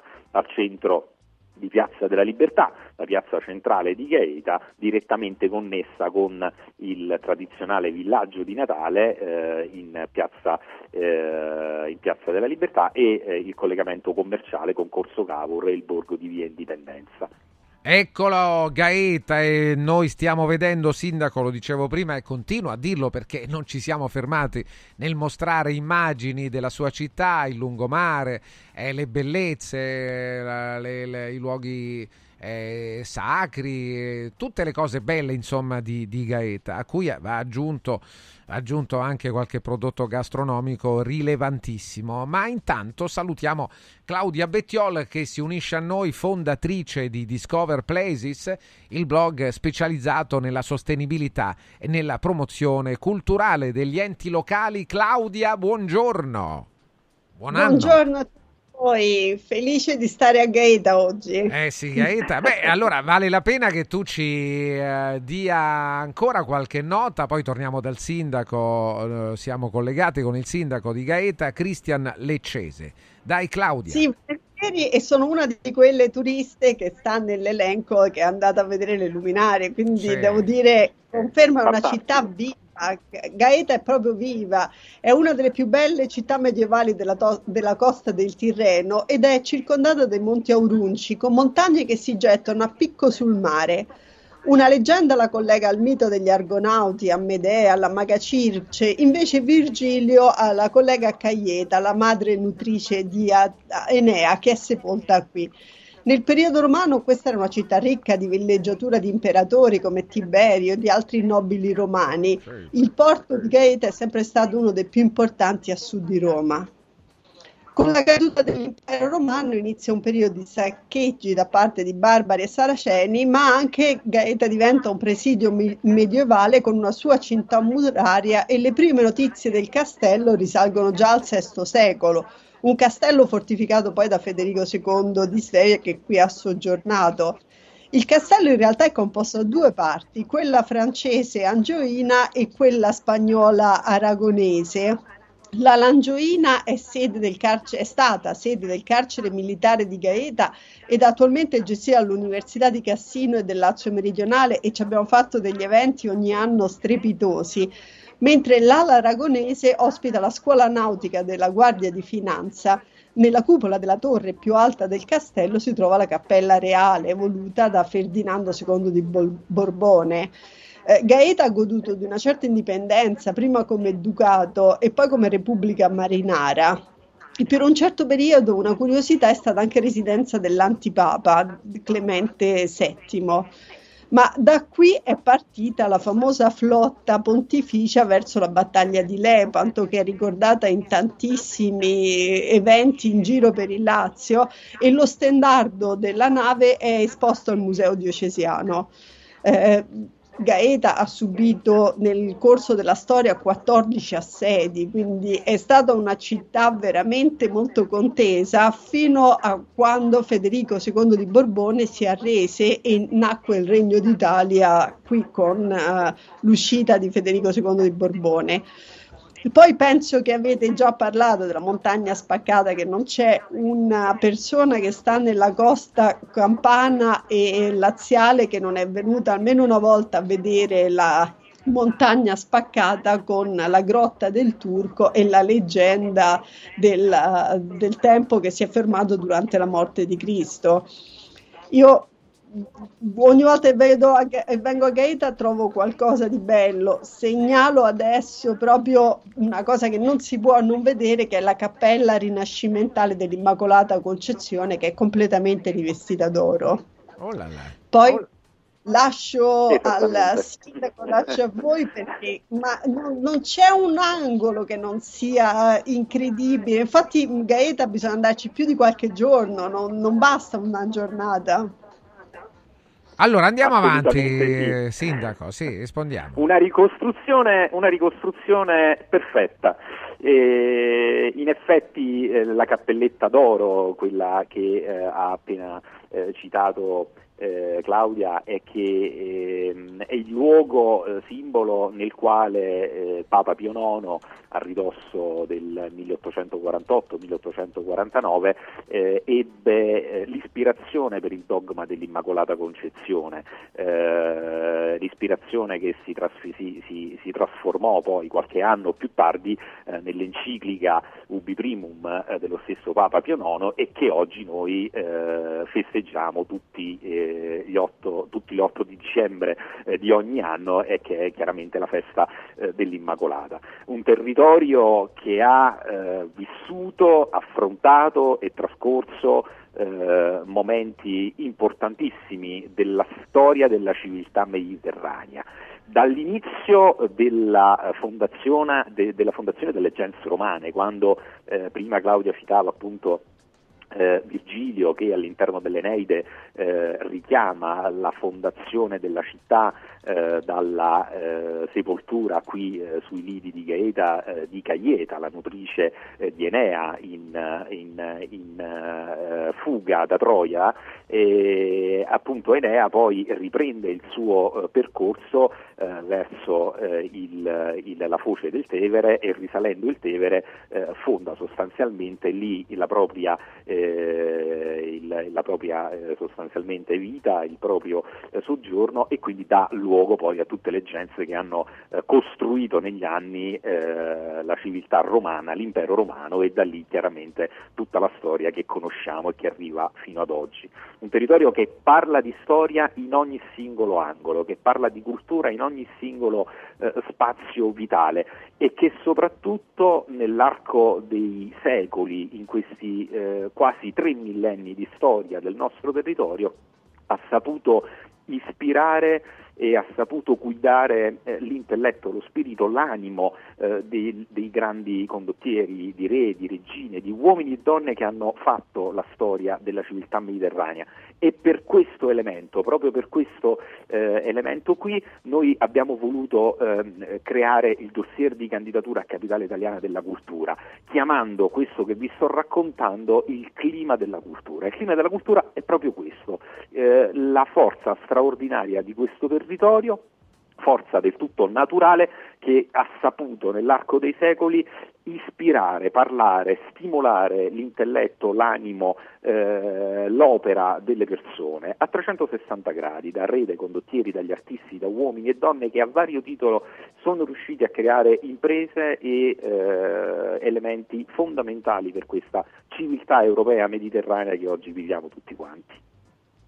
Allora, domande ancora. Abbiamo parlato anche dell'assegnazione del titolo di capitale italiana della cultura 2026. Vogliamo approfondire un po' questo tema molto interessante, Sindaco? Assolutamente sì. È nato, eh, diciamo così, eh, questa nostra iniziativa eh, per eh, affermare quello che ormai da anni eh, il territorio a 360 gradi, non solamente le istituzioni, eh, sta eh, costruendo e mettendo insieme, cioè una eh, vera valorizzazione, promozione storico-artistica, culturale del territorio. Gaeta non è solamente panorami mozzafiato, una natura straordinaria, e eh, una, um, una, una, una, realtà eh, bella da vivere nei momenti estivi. Eh, Gaeta è quello che noi chiamiamo il territorio dei miti eh, e quindi un territorio molto più esteso che abbraccia tutto il nostro golfo, che parte da Sabaudia e arriva fino al Garigliano, ripercorrendo i litorali di, di, di quello che chiamiamo noi la riviera di Ulisse, ma ripercorrendo anche tutti i territori dei monti eh, Aurunci, dei monti Ausoni, arrivando fino al Garigliano e risalendo dal Garigliano fino a quella che chiamiamo la terra dei santi, quindi il Cassinate, San Benedetto e tutti i percorsi dei santi che riportano a Gaeta con San Francesco, eh, abbiamo voluto voluto valorizzare, mettere a sistema gli attrattori culturali più importanti di questo territorio così vasto e così ricco per rilanciare eh, una iniziativa di rilevanza nazionale. Quale migliore eh, diciamo così, tavolo di competizione se non quello delle capitali italiane della cultura? E per questo abbiamo voluto eh, mettere insieme un dossier di candidatura, un dossier di candidatura che ha come titolo eh, quello che vi dicevo prima, il clima della cultura abbinato ad un colore il blu. Il titolo è infatti Blu, il clima della cultura e vuole eh, far riferimento a quello che vi spiegavo prima e quindi a questa straordinaria forza del territorio di aver saputo ispirare uomini, donne e grandi imprese della storia abbinato a questa cromaticità, il blu che per noi chiaramente rappresenta l'infinito del mare e del cielo, quindi questa eh, forza cromatica, questo elemento cromatico che per noi che viviamo in questi luoghi e per tutte le persone che lo eh, visitano rappresenta eh, il, il, il benchmark e il leitmotiv di qualsiasi tipo di punto di vista, non solamente da un punto di vista visivo ma anche da un punto di vista sensoriale. Il blu è quella forza che in qualche modo, non solo cromaticamente, ma anche antropologicamente, eh, dà l'iniziativa all'uomo, eh, dà quello spirito di poter muovere tutte le iniziative dell'essere umano. E quindi eh, abbiamo messo a punto questo dossier di candidatura molto ambizioso, un dossier di candidatura che racchiude non solo 60 progetti da realizzare nell'anno in cui, eh, se eh, verrà riconosciuta come capitale eh, della cultura, verranno realizzati, ma anche ehm, una serie di ehm, progettualità, di strategie di sviluppo del territorio che a prescindere dall'ottenimento del titolo ormai hanno tracciato il futuro eh, dei, nostri, dei, nostri, territori. Eh, parlo ad esempio di eh, iniziative e di eh, strade, di reti eh, istituzionali, di reti eh, territoriali che hanno messo insieme associazioni, mondo dell'economia, mondo delle istituzioni per mettere insieme delle azioni per la valorizzazione e la promozione del turismo e della cultura in generale a 360 gradi. Ecco, per noi la candidatura non è solamente un momento di competizione, ma è anche un momento, è diventato anche un master plan di sviluppo territoriale, socio-economico per il futuro e quindi questo rappresenta una, una cosa molto importante. Ancora domande, Claudia Bettiol per il sindaco di Gaeta che ha l'apprezzamento di, di e anche di chi ci sta seguendo in questo momento. Mm, questo ci fa molto piacere, insomma, sentire un sindaco che si esprima anche con la passione che poi magari eh, eh, produce negli atti di governo della città, questo è importante. Eh, certo. Anche no, che queste è, cose è un elemento, sentano. è un ingrediente indispensabile che bisogna sempre tener conto. Se non Sì, si sì. ha passione non si riesce a trasmettere e se non si riesce a trasmettere quella giusta passione, quel giusto entusiasmo, i progetti escono sempre in maniera un po' eh, come dire, non ottimale. Sì, sì. Claudia Bettiol, dai Claudia. Guarda, devo dirti che eh, eh, questo che ha detto il sindaco nasce veramente da un lavoro che Gaeta ha fatto negli anni, non ci si inventa una, una una vera città turistica che vive anche in inverno senza un progetto di respiro che è durato negli anni. E posso raccontare un piccolo aneddoto perché con il precedente sindaco, con Cosmo Mitrano, eravamo a- in Cina insieme, lui che promuoveva Gaeta, io che promuovevo eh, il territorio dove, dove viviamo, e, e due mesi prima del Covid, tant'è vero che in quel periodo poi tutti chiedevano sei stata in Cina, ma che cosa è successo? Porti qualcosa di brutto con te? Eravamo tutt'altra zona nel Sichuan però eh, posso dire, poi non sono andate avanti le cose perché appunto il Covid ha bloccato tutto, ma in Cina aveva eh, bucato lo schermo, come si dice, perché erano rimasti tutti affascinati, anche eh, così lontani, persone così lontane da voler fare un'esperienza a Gaeta cioè è, è, qualcosa che è viva, una città viva, a confronto a tante città che invece stentano a essere ospitali sempre. Quindi complimenti. Sindaco, sindaco. Grazie. Grazie Claudia, è assolutamente così, è un percorso che parte da lontano, che parte da ehm, almeno dieci anni, dal 2012, da quando eh, per la prima volta eh, abbiamo vinto le elezioni con l'allora sindaco eh, Cosmo Mitrano ed è un percorso mh, che prende le mosse eh, dalla consapevolezza che ogni territorio in questo straordinario paese che è l'Italia in cui viviamo, eh, ogni territorio ha una eh, ricchezza ed è diversa rispetto agli altri. Ecco, eh, noi oggi parliamo, voglio fare una riflessione sotto questo punto di vista, noi oggi parliamo eh, di eh, economia mondiale con eh, la rincorsa ai paesi eh, che detengono le, le, famose materie prime di cui oggi noi godiamo necessariamente per, do, per, per utilizzare tecnologie e, e, tutto ciò che ci circonda, ma non comprendiamo che eh, la materia prima più importante eh, di ogni territorio è, e, e, quindi in Italia eh, la nostra materia prima per eccellenza è la cultura, è l'arte, il grandissimo patrimonio di biodiversità. Ecco, non comprendiamo che le materie prime nostre non sono i metalli preziosi, eh, le, eh, i giacimenti minerari o le fonti eh, di, di energia è un'altra roba, è qualcosa che noi abbiamo già a portata di mano e che non comprendiamo che invece deve essere valorizzata, sfruttata e presa in considerazione. Ecco, noi partiamo, siamo partiti dieci anni fa da questa consapevolezza e oggi cerchiamo di portare avanti i risultati che abbiamo ottenuto partendo da quel tipo di lavoro, da quel tipo di considerazione e continuiamo a sviluppare sempre di più un lavoro di innalzamento della qualità e chiaramente un work in progress sotto questo punto di vista.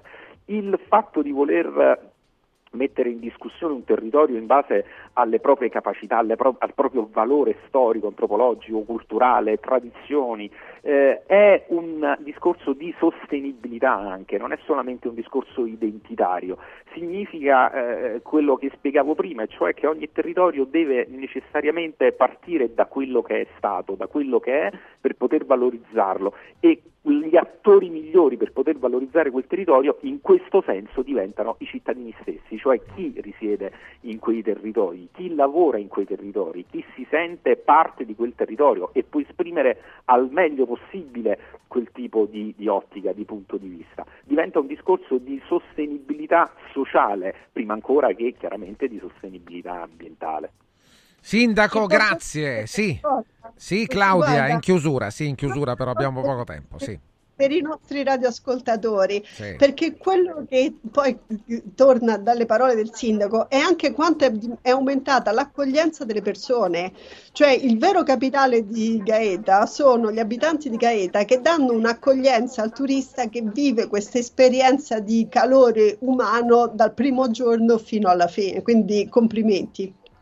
Allora, grazie, grazie mille. Eh, noi siamo, i complimenti sono anche i nostri, dei nostri ascoltatori. Grazie al sindaco di Gaeta che ha raccontato una città come eh, ci era, diceva anche Claudia Bettiol, viva, vivace, vitale. Naturalmente a noi fa molto più piacere che lo sia e molto piacere che il sindaco di Gaeta, Cristian Leccese, ci abbia eh, proprio pervaso di questa vitalità. Grazie Sindaco, grazie Claudia. Grazie a voi, grazie a voi, un saluto Radio Radio e Anci Lazio hanno presentato Amico Comune, tutto quello che c'è da sapere dai comuni del Lazio. Tra poco Luca Barbareschi in diretta ad un giorno speciale, in diretta su Radio Radio. Vi parliamo di Villa Mafalda. Eh, in qualunque momento, sappiatelo, c'è chi si prende cura di voi. Villa Mafalda c'è sempre. Per la salute della vostra famiglia affidatevi a Villa Mafalda, dove è possibile eseguire tutte le prestazioni mediche di cui avete bisogno, 24 ore su 24, dalle visite con i migliori specialisti agli esami diagnostici fino alla chirurgia. Villa Mafalda è convenzionata con le maggiori compagnie assicurative. Una speciale convenzione riservata agli ascoltatori di Radio Radio. Villa Mafalda, la vostra clinica privata polispecialistica nel cuore di Roma, in via Monte delle Gioie numero 5. Io lo ripeto, presentatevi sempre per qualsiasi indagine, qualsiasi tipo di esame come ascoltatori di Radio Radio perché conviene, lo vedrete subito chiedendo tutte le informazioni. villamafalda.com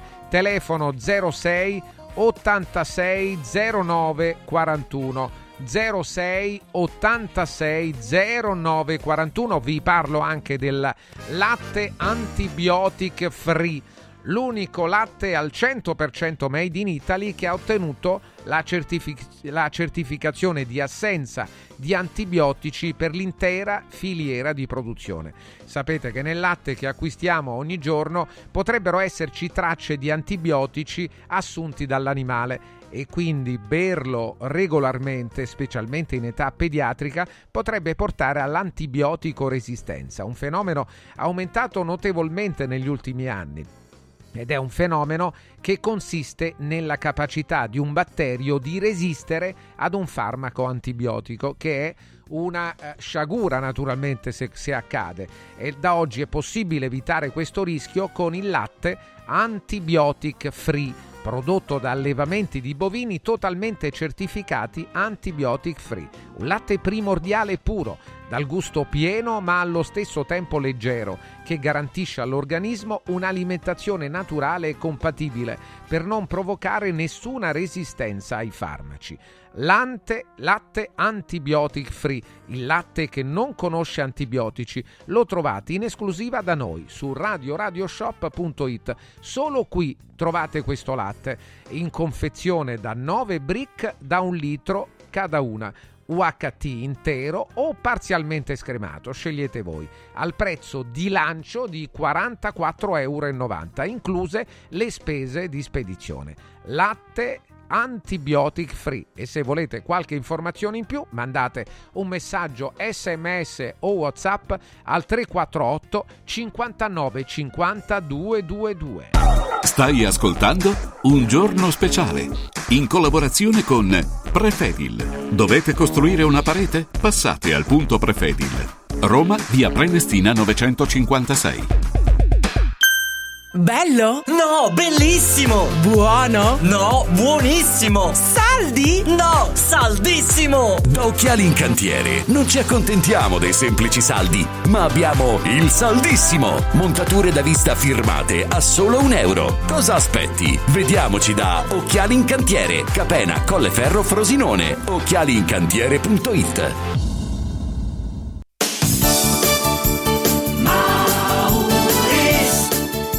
Mauris, il numero uno del risparmio per la casa e la famiglia. Avevi ragione, da Mauris ho risparmiato e ho trovato proprio tutto quello che cercavo. Grazie ai suoi 100 punti vendita in Italia, Mauris ci fa risparmiare nell'acquisto di detersivi, profumeria, casalinghi, giocattoli. Ferramenta, articoli per l'automobile e tutto per i nostri piccoli amici a quattro zampe. Mauris.it Mauris, i grandi magazzini italiani del risparmio. Mauris! Antò fa freddo, Antò fa freddo, non ce la faccio più. Accendi la caldaia Vylant. Ecco fatto, amore, l'ho accesa. Mmm, Antò fa caldo. Pochi giorni fa con la Calor Plus ho installato una caldaia a condensazione della Vylant con sole 12 rate da 95 euro e mi hanno anche regalato 7 anni di garanzia. Eh, con questa caldaia mi sto togliendo tante soddisfazioni. Fallo anche tu con la Calor Plus. Chiama subito lo 06 86 21 3671. Antò. Il centro medico estetico Salus Genovese è sempre all'avanguardia. Infatti trovi elettromedicali per il dimagrimento e tonificazione del corpo. E i prezzi? I prezzi sono i più bassi del mercato. Prova la MS Criolipolisi e la MS Scalp. Prenota una consulenza gratuita al numero 06 44 20 92 81. Salus Genovese a San Cesareo 06 44 20 92 81. Salute e bellezza su misura per te.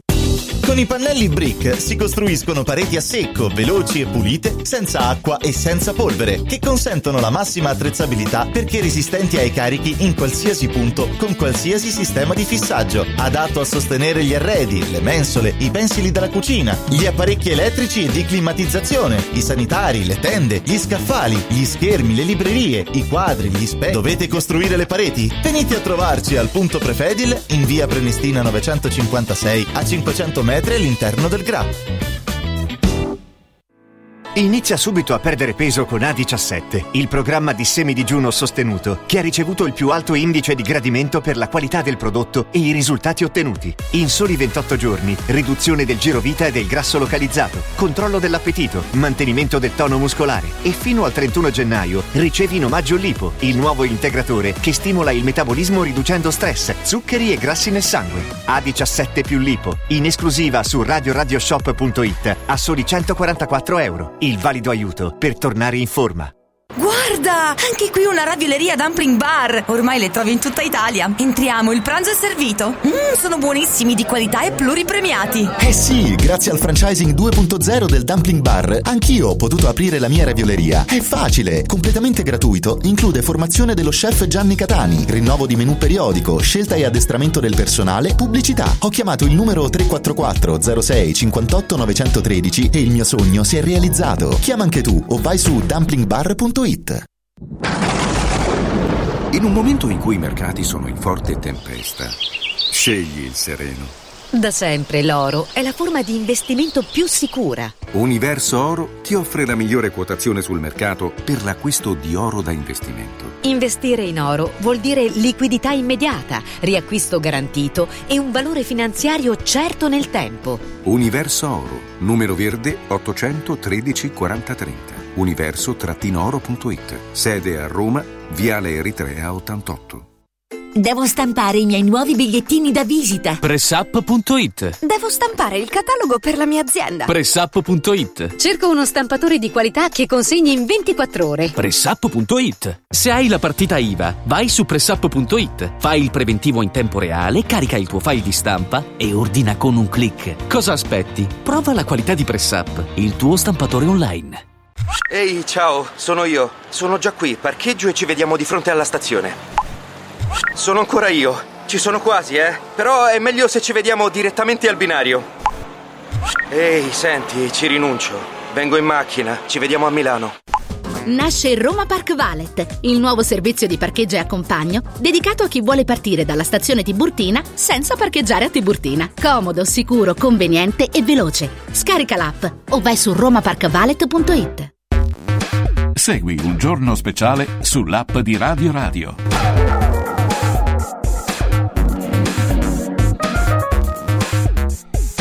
Il giorno speciale di Radio Radio, con gran piacere abbiamo eh, la possibilità di sentire, di salutare, di fare gli auguri di buon anno e anche di presentare la prima puntata della nuova stagione di In Barba Tutto di e con Luca Barbareschi. Luca, buongiorno. Buongiorno. Eccolo là. Buongiorno. Benvenuto, ben rivisto, ben risentito. Eh, adesso vedremo anche un trailer della trasmissione. Prima di In Barba Tutto c'è domenica, domenica prossima 23.15 Rai 3, una, eh, una nota così, eh, voglio farla anche su una... Uh, su qualcosa che abbiamo visto in televisione proprio nei giorni scorsi, che ha avuto dei numeri rilevantissimi e che celebra un po' l'arrivo della televisione nelle nostre case, da un punto di osservazione che è quello di Matera, di una città eh, particolare, molto lontana, insomma, voglio dire, dalla, dai radar di chi vive a Roma o a Milano, come parte eh, di, anche di chi segue eh, la trasmissione. Luca, un successo di numeri veramente straordinario, probabilmente te lo aspettavi, c'erano gli ingredienti eh, che, che, poi hanno fatto appunto questo risultato. Però credo insomma la soddisfazione sia forte. Beh no, me l'aspettavo no, diciamo, ogni volta che va in onda qualcosa siamo tutti ovviamente molto apprensivi e molto impauriti. Noi cerchiamo di fare insieme a Saverio D'Ercole che oltre ad essere il capo di Eliseo Fiction da tantissimi anni, è un uomo speciale, in questo caso è anche l'autore della, della, di questa storia, essendo lui materano, e volevamo raccontare una storia aspirazionale, una storia forte, in realtà è una storia senza cast, per cui il rischio grosso era quello, perché non ci sono delle grandi star, c'è Diele che è un bravissimo attore, ma il protagonista è un ragazzino, per cui è una doppia vittoria avere milioni e milioni di spettatori che, guarda, che guardano una, un film in prima serata, peraltro la mia unica piccola polemica, faccio una proposta pubblica, una raccolta di firme per riportare la prima serata alle otto e mezza di sera. e io sono d'accordo no, no, perché... totalmente con te, l'hai fatto anche a teatro, quindi va bene per la televisione a maggior ragione. Quale... Sì. Cioè, il calcio lo fanno alle sei, no? Col fischio che fanno Roma-Lazio alle 11 di sera, certo, perché poi certo. la gente va a dormire.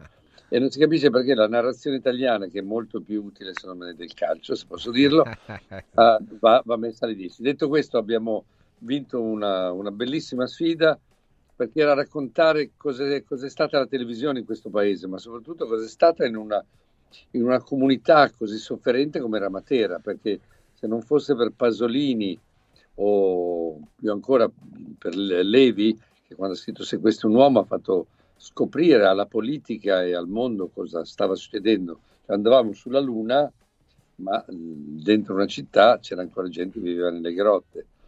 E, e, secondo me la gente è stata molto colpita da questo. E poi è una storia molto piena di amore, piena di voglia di capire che forse la guerra si risolve quando ci si guarda negli occhi, anche le guerre familiari, no?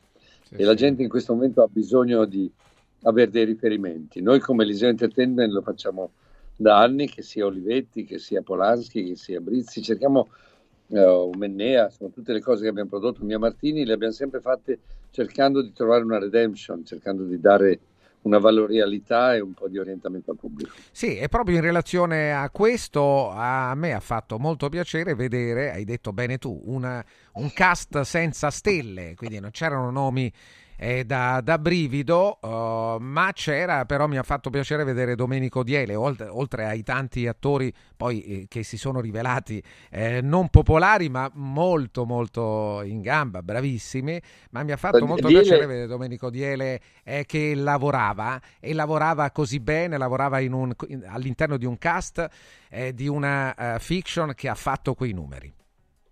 Io Diele l'ho un po' imposto, se devo essere, mi sono assunto la responsabilità eh, tutti avevano molta paura perché ovviamente Diele ha avuto una vita molto complessa, eh, soprattutto nei suoi anni di detenzione, quando ha dovuto pagare il suo, il suo errore, ma perché pensavo che Diele portasse poi in questo film, come spesso accade quando gli attori sono bravi e sono maturi, la sofferenza e la crescita che aveva bisogno quel personaggio. E così Diele ha fatto e ha, e ha raggiunto un risultato strepitoso e, e ha dato un grande regalo al film e credo che il film abbia fatto anche un grande regalo a lui perché sì, sì, certo. è una maniera oggi leggevo un articolo che consiglio a tutti di Roy Chan sulla stampa sull'utilità del teatro sull'utilità della narrativa quando si racconta quando ci si mette una maschera e si può elaborare i propri errori i propri, i propri no, i propri mali, le cose che ci hanno afflitto. Roy Chan ha scritto un libro bellissimo sulla strage in Israele e in questo caso eh, racconta di come il teatro ha salvato molto di, di, chi ha subito questi traumi. In questo caso Diele, secondo me, ha avuto, grazie a questo film, anche un percorso di grande crescita spirituale. Sì, sì, lo immagino, lo credo, lo credo totalmente. Luca Barbareschi in diretta con noi. Beh, adesso il futuro, i prossimi giorni in barba a tutto. Luca, nuova stagione e presentaci questa nuova stagione. Ma è una stagione sono sei puntate dalla domenica sera, spero molto divertenti, ma anche molto diverse da quello che forse vede in televisione, nel senso che io vorrei, vorrei fare una trasmissione in cui dopo un'ora la gente dice oh, finalmente ho il cuore un po' pieno, ho capito meglio certe cose, ho riso, perché è importante ridere, ridere è fondamentale, ma con, con garbo e anche con, con diciamo, una lama molto tagliente, perché eh, non so come dire, in questi ultimi anni siamo scivolati verso un'imbecillità generale eh, che mi sta spaventando. Eh, devo dire, eh, mi, mi, conforta molto e mi ha confortato eh, leggere libri anche vecchi. Ho, cito una frase meravigliosa di Dostoevsky che ho letto l'altro sì. giorno perché tante volte uno pensa che non so come dire, il mondo non si ripeta, invece purtroppo è tutto uguale. E Dostoevsky, per cui che sicuramente non è eh, un contemporaneo, anni fa scriveva questo, diceva la tolleranza arriverà ad un tale livello che alle persone intelligenti sarà vietato fare qualsiasi riflessione per non offendere gli imbecilli. Ora, sì. la politica correctness, la woke culture, la cancel culture e anche un certo tipo di giornalismo peloso e superficiale nonché tutti i social network e compagnia venendo, altri imbecilli, influencer e compagnia di giro, hanno giocato con la comunicazione in questi anni e hanno creato una grande confusione. E, e, e il mio programma spero provi a rimettere un po' di ordine, perché sai, quando tu scopri che nell'università americana hanno proibito le metamorfosi di Ovidio perché fanno violenza, eh, Ovidio viene accusato di eh, di avere stuprato una studentessa della Columbia University. Eh, c'è un problema di... C'è un problema, eh perché Ovidio non ha mai stuprato nessuno. Eh, certo. C'è un problema anche di sintassi di linguaggio. Oppure quando leggi che c'è una legge al Senato per togliere le sigarette da tutti i film di Bogart, noi avremo Humphrey Bogart con le dita aperte che guarda nel vuoto. o, o, peggio ancora, tu sai che adesso all'MIT, che parlo MIT, eh, cioè parliamo di Ivy League, università dove se tu vai a un corso su Caravaggio, siccome Caravaggio ti ha stuprato, poverino, psicologicamente tu sei in default, vieni messo in una pampering room, cioè una stanza dove ti danno un dudu, ma non a tre anni, a venti, dove tu fai la la la la la la la e stai, ti fai le coccole nella pampering room. Poi arriva un altro genio del male che ti porta nella rehab room, cioè ti fa un corso di riabilitazione per essere stato stuprato da un quadro di Caravaggio. Ora, io mi chiedo, una generazione così rincoglionita, come potrà affrontare la vita nei prossimi anni?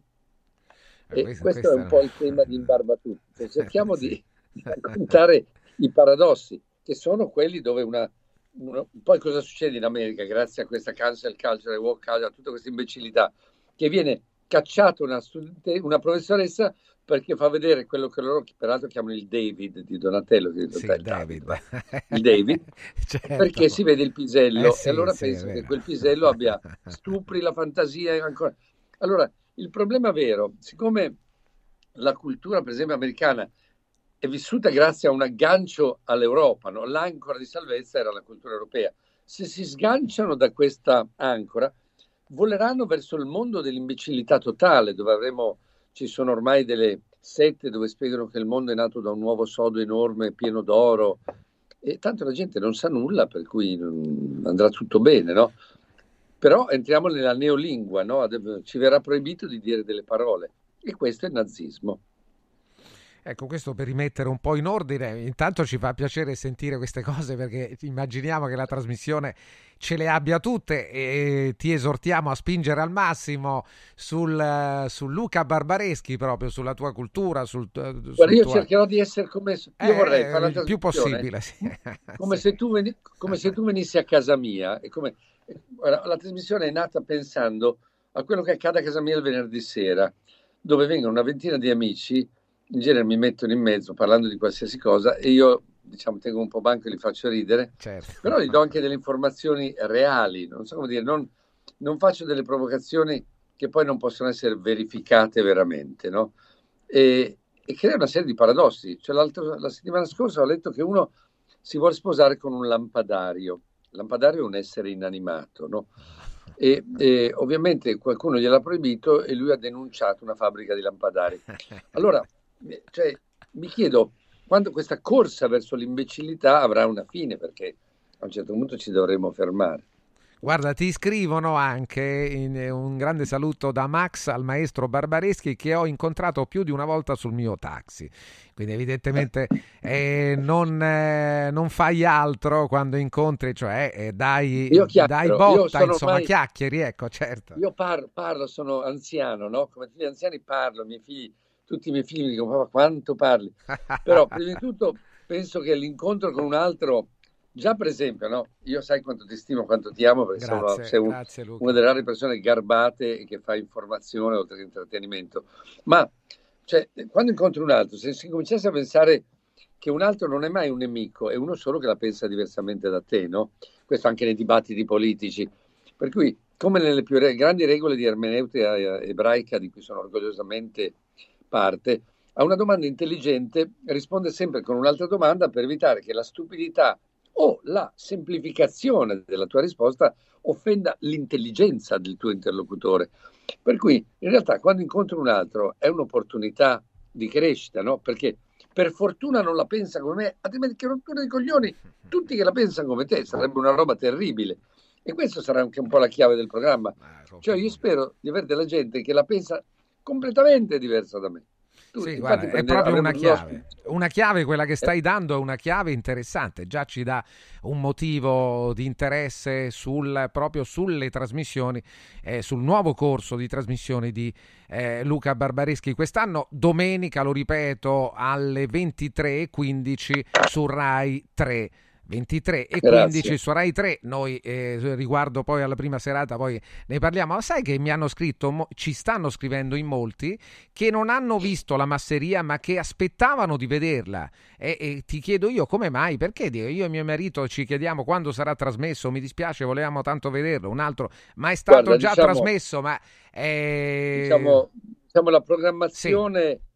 Hanno fatto per tre giorni il contrarovescia sulla storia della, della Morante e noi eravamo in onda e diciamo non ho visto un granché, però non mi voglio lamentare, abbiamo inaugurato i 70 anni di celebrazione della RAI, la fortuna che c'è RAI Play, certo, per cui oggi questo lo possiamo si dire. possono fare gli ascolti anche su RAI Play e si contano anche quelle visualizzazioni che peraltro ho guardato oggi sono tantissime, cioè abbiamo centinaia di migliaia di persone che hanno rivisto il film dopo e questa è la, la fortuna dello streaming in seconda battuta. Eh, sì. Spero non accada la, cosa, la stessa cosa perché quest'anno Eliseo Entertainment, unica azienda italiana 100% che paga le tasse in Italia, lo dico perché mi sono rotto le palle di vedere tutti svenduti agli stranieri da gruppi che pagano l'8% in Olanda, appunto. Produrremo anche La lunga notte che sarà a fine gennaio su una serie bellissima su cosa è stato gli ultimi mesi del fascismo e poi avremo altre due puntate bellissime che si chiama Perché Sanremo e Sanremo due prime serate sempre su Rai 1 in cui una specie di Nashville italiana, raccontiamo tutte le stragi politiche, i problemi e cosa accade ogni anno a Sanremo. Perché in questo racconto meraviglioso farà politica, complessità e canzonetta, o canzoni meravigliose, io sono un fattore delle canzoni, raccontiamo tantissimi anni dell'Italia. Ecco, l'Italia, e... tantissimi anni dell'Italia, e beh, anche attraverso la masseria eh, questo è accaduto e è credo la cosa forse più eh, umanamente eh, forte che possa arrivare da una da una trasmissione, cioè qualcosa che riguarda proprio le persone che si sentono addosso. È successo con la masseria, anche con questo di sicuro.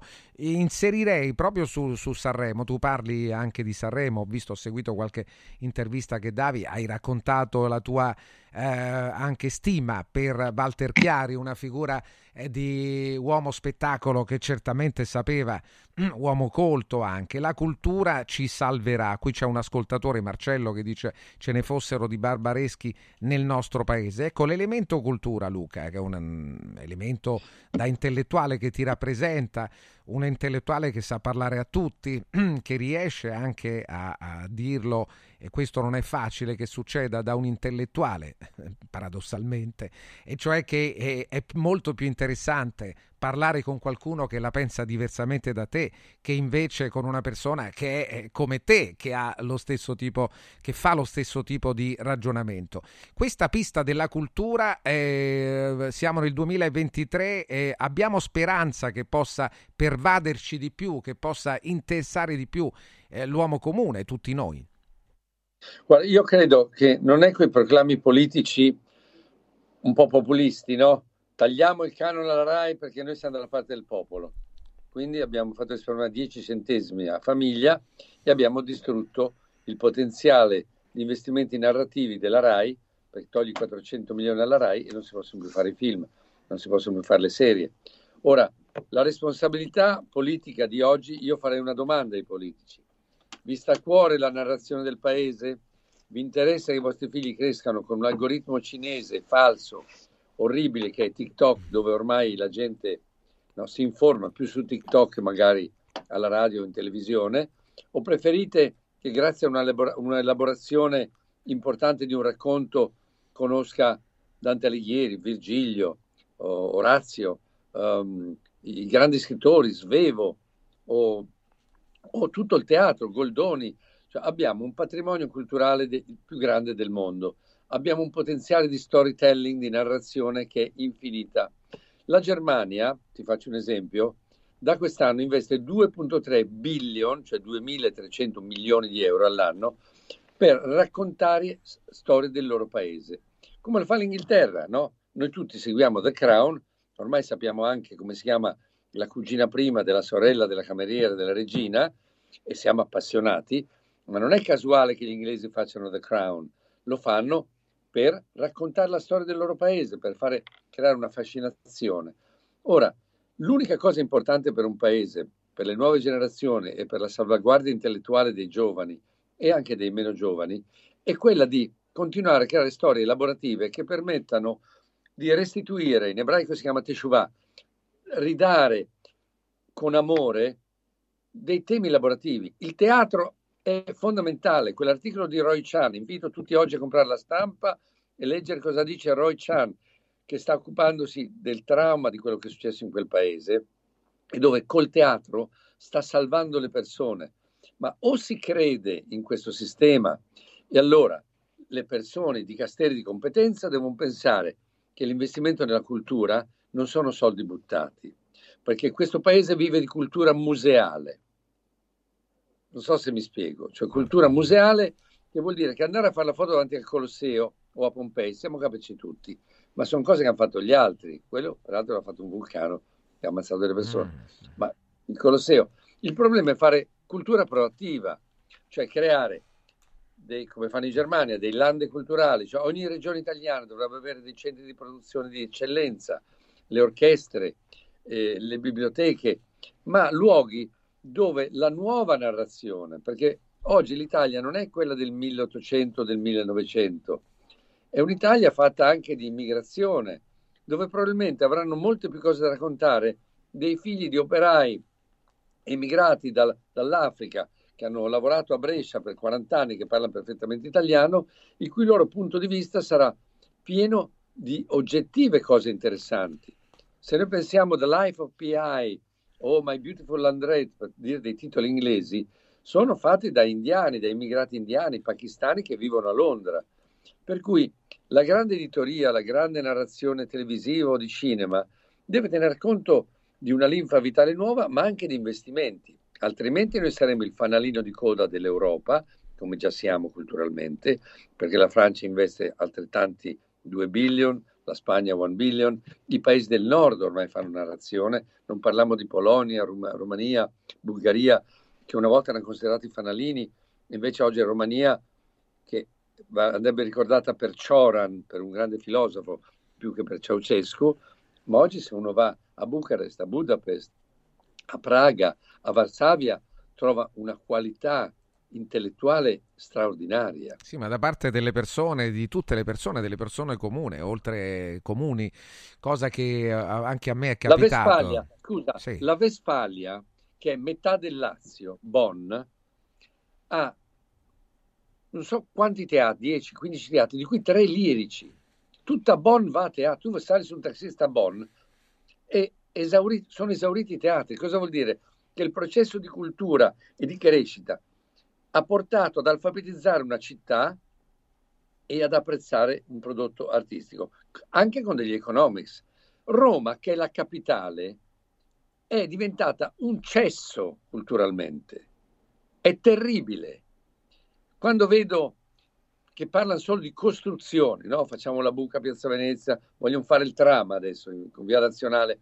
A Roma hanno chiuso tantissimi teatri, l'Eliseo è chiuso, il Valle è chiuso, ci sono teatri in crisi, teatri, non ci sono sovvenzioni, non ci sono soldi. Io mi chiedo questo sindaco di cosa si occupi, a parte di far scavare le buche o coprire quelle che c'erano già, perché gli investimenti culturali sono fondamentali per la democrazia del paese. Il ministro degli interni tedesco anni fa ha spostato il 2% del PIL sul teatro. Un teatro di Stoccarda ha due volte il FUS italiano di tutta l'Italia, ma quelli hanno creato luoghi di eccellenza e grazie a quella legge che era basata sul fatto di fare calare la violenza giovanile, perché se uno vede Riccardo III elabora la propria violenza interiore, se vedi un videogioco la stimoli. Sì, è proprio è limpido. Eh, tanti ascoltatori ci scrivono eh, ricordando alcune cose che hanno visto di te e che a loro sono piaciute molto. Però vorrei chiudere, abbiamo finito il tempo, con una cosa grazie, altra, con un'altra cosa. Eh, però Luca, questa cosa te la voglio chiedere. Mario da Rimini ci scrive eh, scrive così: Grande Luca, ci tengo ad un tuo parere sul rinato Teatro Galli dell'Ottocento di Rimini e quando è che ti vedremo su questo palcoscenico? Eh, spero presto. L'anno prossimo dovrei portare in tournée il mio Cyrano di Bergerac a Milano al Lirico. E se sarà aperto il mio teatro lo riporterò all'Eliseo, se no dovrò andare in un teatro che mi ospiterà. E, e spero di fare una tournée grande perché ho voglia di andare in giro per l'Italia dicendo le cose più belle di Rostan, che sono eh, avreste voi d'altronde avuto poi il coraggio di provocarmi in pubblico, in mezzo a tanta gente, con un'insinuazione persino più tagliente, non sareste riusciti nemmeno a formulare il quarto di una sillaba perché io queste insinuazioni ambisco di dirmele da me e ne faccio pure incetta, ma non permetto mai che un altro si permetta in barba tutto domenica sera. Grazie Luca Barbareschi, domenica sera prossima 14, 23, 15 Rai 3. Grazie veramente Luca eh? e tanti auguri Grazie per questa serie. A presto. Sono le 13 e 3 minuti, 13 e 3 minuti. Un paio di suggerimenti prima di arrivare a Marco Antonellis. Tra poco sarà con noi a raccontarci anche un po' la giornata eh, della politica. Lo sportello legale sanità da 12 anni si impegna con la massima serietà ed edizione a ottenere giustizia e giusti risarcimenti a favore delle famiglie colpite dalla mala sanità, senza alcun costo anticipato. Solo in caso di successo gli assistiti corrisponderanno allo sportello legale sanità quanto stabilito per l'attività svolta, ma solo in caso di risarcimento. E lo ripeto sempre, state sicuri che se eh, lo sportello legale sanità, i medici legali e gli avvocati dello sportello legale sanità, dopo aver visto le vostre carte, il vostro caso, eh, decidono di passare all'azione eh, giudiziaria, beh, state tranquilli che eh, eh, al 99% si arriva al risarcimento. Quali sono i casi di malsanità? Possono essere tanti, diversi. Noi vi facciamo solo qualche esempio. Danni o decessi durante interventi chirurgici, danni provocati in banali interventi ortopedici, danni o decessi provocati da mancata diagnosi di patologie tumorali. Se volete segnalare il vostro caso, chiamate lo sportello legale sanità all'800 700 802 800 700 802 sportello legale sanita.it vi parlo anche di Press Up azienda leader della stampa online. Scoprite ogni giorno le offerte su tantissimi prodotti sul sito radioradio.pressup.it radioradio.pressup.it ad esempio c'è la grande offerta dei 6 prodotti ad un euro dedicata alle aziende e ai professionisti professionisti che seguono Radio Radio. Una foto poster a 3, 1 euro, 50 carte intestate, 1 euro, 25 tovagliette a 3, 1 euro, 250 bigliettini, 1 euro, 100 volantini a 5, 1 euro, 200 volantini a 6, sempre e solo 1 euro. Come sempre, oltre alla stampa personalizzata a colori, il prezzo include imballaggio e spese di spedizione in tutta Italia. Per questa offerta basta avere la partita IVA, andare sul sito radioradio.pressup.it, scegliere il prodotto e caricare il file di stampa. radioradio.pressup.it Segui un giorno speciale sull'app di Radio Radio. Ciao nonno, come stai? Molto meglio. Con la stuoia Biofarmantalgic Plus tutti i miei dolori articolari sono spariti. Te l'avevo detto. Grazie alle proprietà antidolorifiche e antinfiammatorie della stuoia Biofarmantalgic Plus, anch'io sono tornato ad allenarmi. Allora organizziamo subito una partita a calcetto. La stuoia Biofarmantalgic Plus è un toccasana per chi soffre di infiammazioni articolari e muscolari. Agisce a livello cellulare durante il sonno in maniera del tutto naturale, non invasiva e autonoma. Chiama subito l'882 66 88 o vai su stuoiantalgica.com e regalati il benessere. Da importanti ricerche scientifiche nasce SIRT 500 Plus, l'integratore che stimola la produzione di sirtuine, le proteine della longevità naturalmente presenti nel nostro organismo che rallentano l'invecchiamento cellulare e hanno la capacità di intervenire sul metabolismo. Vuoi rallentare anche tu l'invecchiamento? Recuperare energia, dormire meglio, diminuire lo stress? SIRT 500 Plus è la soluzione. SIRT 500 Plus, una marcia in più per il tuo metabolismo. Scoprilo su radioradioshop.it. Guarda, anche qui una ravioleria dumpling bar. Ormai le trovi in tutta Italia. Entriamo, il pranzo è servito. Mmm, sono buonissimi, di qualità e pluripremiati. Eh sì, grazie al franchising 2.0 del Dumpling Bar, anch'io ho potuto aprire la mia ravioleria. È facile, completamente gratuito, include formazione dello chef Gianni Catani, rinnovo di menù periodico, scelta e addestramento del personale, pubblicità. Ho chiamato il numero 344 06 58 913 e il mio sogno si è realizzato. Chiama anche tu o vai su dumplingbar.it. Sapevi che nel latte che acquisti abitualmente potrebbero esserci tracce di antibiotici assunti dall'animale? Berlo regolarmente, specialmente in età pediatrica, potrebbe portare all'antibiotico resistenza, un fenomeno aumentato notevolmente negli ultimi anni. Da oggi puoi evitare questo rischio con latte antibiotic free, l'unico latte che ha ricevuto la certificazione di assenza di antibiotici per l'intera filiera di produzione, 100% made in Italy. Latte antibiotic free, il latte che non conosce antibiotici, lo trovi in esclusiva su radioradioshop.it. La salute, prima di tutto. Come vanno le cose in azienda? Ah, è tutto un caos. Poco lavoro? No, al contrario, tanto lavoro, ma poco personale specializzato, anzi zero. Noi abbiamo risolto affidandoci a Valori SPA. Selezionano i candidati più qualificati, ottimizzando tempi e risorse. Se sei un candidato in cerca di occupazione o un'azienda in cerca di professionisti, scegli Valori SPA, Agenzia per il lavoro e la consulenza. 06 62 27 90 54 o valorispa.it. Sportello Legale Sanità. 12 anni di giustizia ottenuta e di giusti risarcimenti alle famiglie colpite dalla mala sanità.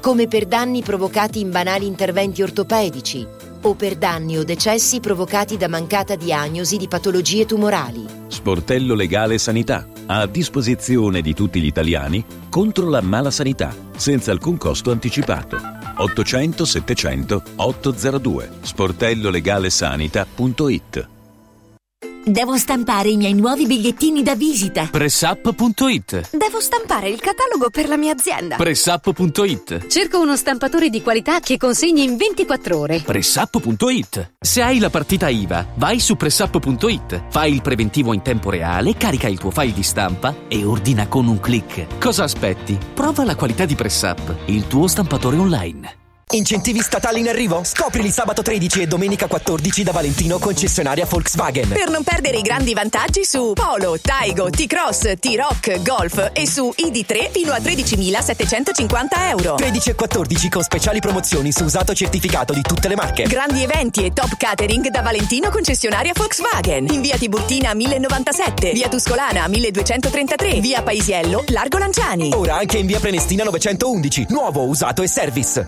ValentinoAutomobili.it Con il sistema Brick puoi costruire pareti completamente rifinite in 8 ore, con valori di isolamento acustico e di resistenza al fuoco eccezionali. Puoi realizzare architravi anche per grandi aperture in modo semplice, facile e veloce. Con il sistema di calcolo del nostro sito puoi definire le quantità e le frazioni di pannelli così da portare sul luogo di lavoro solo i materiali necessari, senza fare tagli, senza scarti, senza fare polvere, senza fare rumore. Dovete costruire una parete? Passate da noi al punto Prefedil in via Prenestina 956 a 500 metri all'interno del GRA. Accendi la tua voglia di news. Radio Radio si ascolta in DAB. Cerca Radio Radio nella lista canali della tua Radio DAB, anche in auto, e goditi un ascolto perfetto. Segui un giorno speciale sull'app di Radio Radio. Siamo qui, il nostro buongiorno a Marco Antonellis, direttore del Giornale d'Italia. Marco, buongiorno.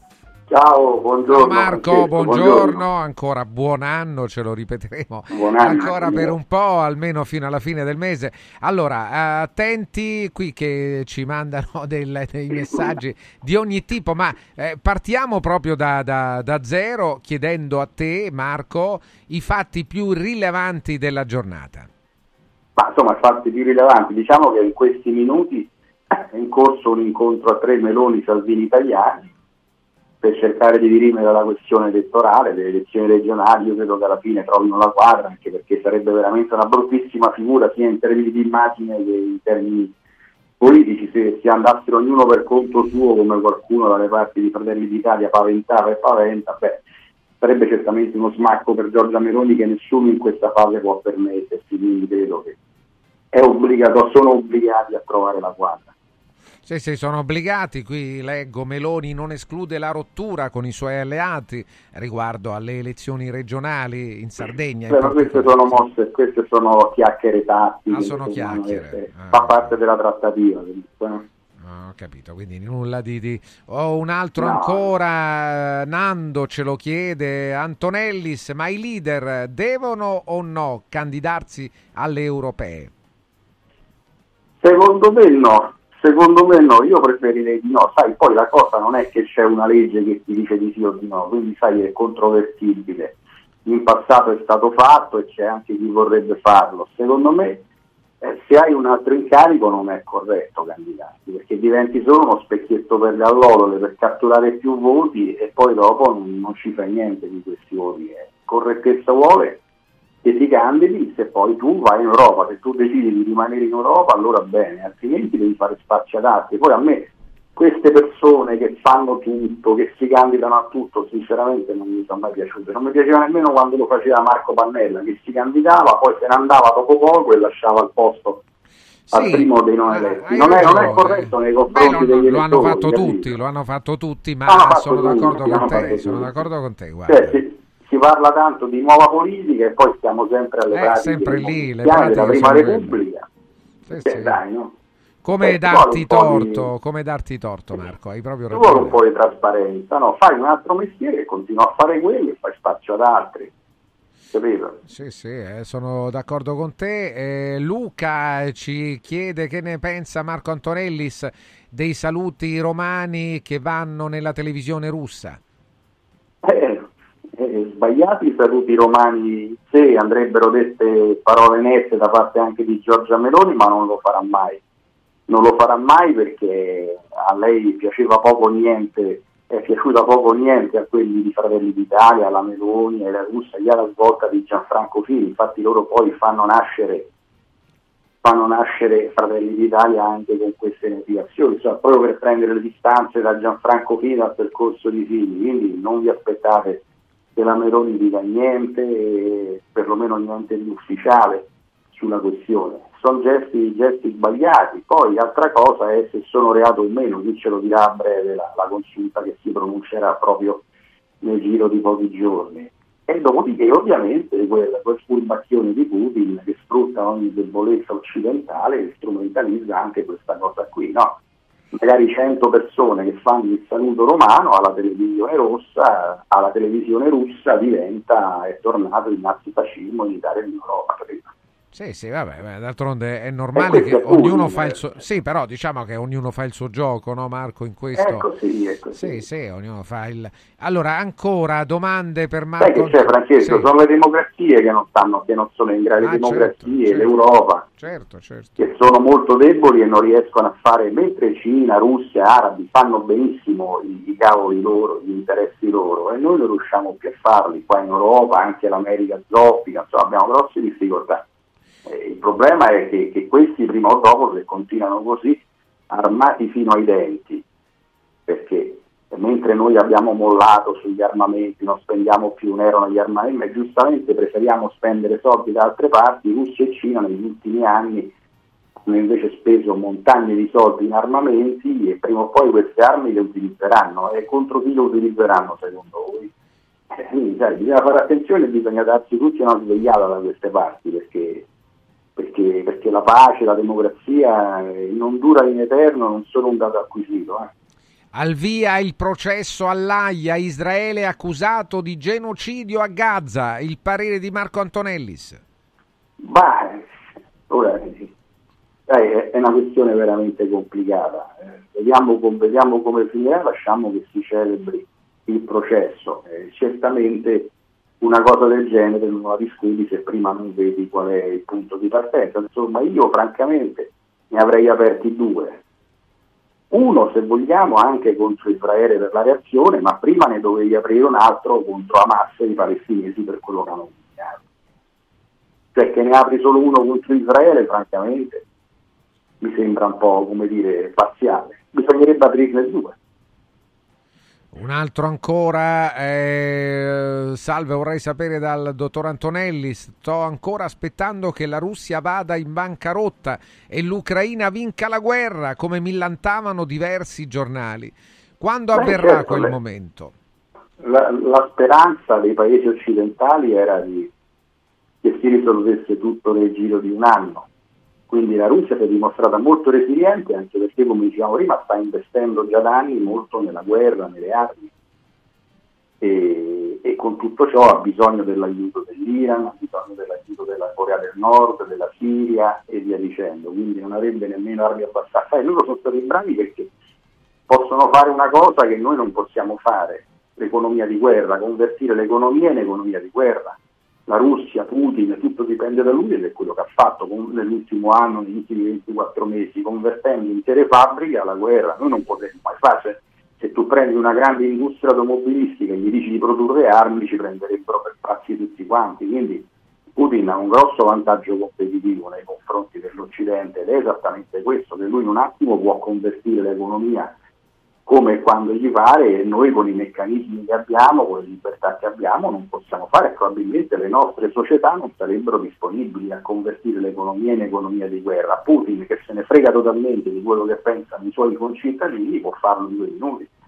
D'altra parte quanta gente sta mandando a morire, se sei anche un cantante di musica gradito a Putin, questo prende e ti manda a fronte, capito? Da noi sarebbe possibile una roba del genere?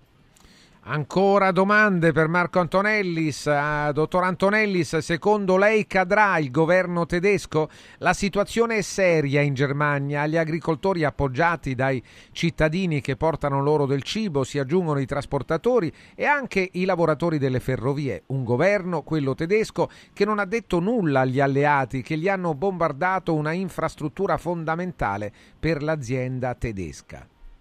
Sì, un governo veramente debole, un governo, un governo al limite dell'ignavia. Certo, dopo 15 anni di, di, di Merkel, Merkel, si aspettava certo. qualche, qualche cosa, si aspettava qualche cosa di più, non che Merkel sia stata questo grande fenomeno, però sicuramente aveva delle caratteristiche di leadership, era una che sapeva tenere, che sapeva tenere il punto, anche se poi il gigante Russia, il gigante Putin in larga parte, se Putin è diventato così grande lo si deve anche alla, alla Germania che ha fatto di tutto per assecondare i sogni di gloria di Putin in cambio del petrolio. Insomma, quindi anche questo c'è da dire, per cui non è che nemmeno l'immagine di questi 15 anni di, di Merkel sono immacolati, però certamente Scholz è veramente impresentabile e rischia, sì, rischia che, che il governo possa cadere. Un altro ascoltatore ti chiede di parlare delle proteste degli agricoltori in Germania, Francia e Olanda, Marco. No, vabbè, ma fa il paio con quello che ci siamo detto, le democrazie non riescono più a soddisfare, vedi, diventeranno sempre di più queste proteste, ma non solo tra gli agricoltori. Temo che si stia rompendo il patto sociale che finora ha retto le democrazie, cioè questo, questo ceto medio che teneva poi, che era la fonda, il fondamento della democrazia, che in cambio di uno stipendio, in cambio di, di, di qualche sovvenzione, però poi votava per la democrazia. Gli scontenti stanno stanno diventando molto di più, oggi sono gli agricoltori, domani saranno i pensionati, dopodomani saranno gli impiegati e così via. È un grosso problema perché se si rompe il patto sociale, abbiamo già visto cosa accade, l'abbiamo già visto in Argentina ad esempio, no? dove peraltro quel signore già comincia a rimangiarsi le promesse, sai, quindi il problema, mm, quello che fa paura, non è tanto la critica alla democrazia, il problema è che poi arrivano questi personaggi qui che ti promettono di tutto di più e fanno ancora più casini di quelli che sono chiamati a risolvere. Ancora attenzione, eh, eh, qui c'è Alessandro che chiede un parere a Marco Antonellis sulle parole di Gentiloni, l'Italia non pienamente in linea con i requisiti che chiede l'Unione Europea? Eh, vabbè, probabilmente si riferiva sicuramente al debito pubblico, al deficit, vabbè, ha scoperto l'acqua calda. Eh sì, certo. Che doveva dire, non mi sembra essere, no.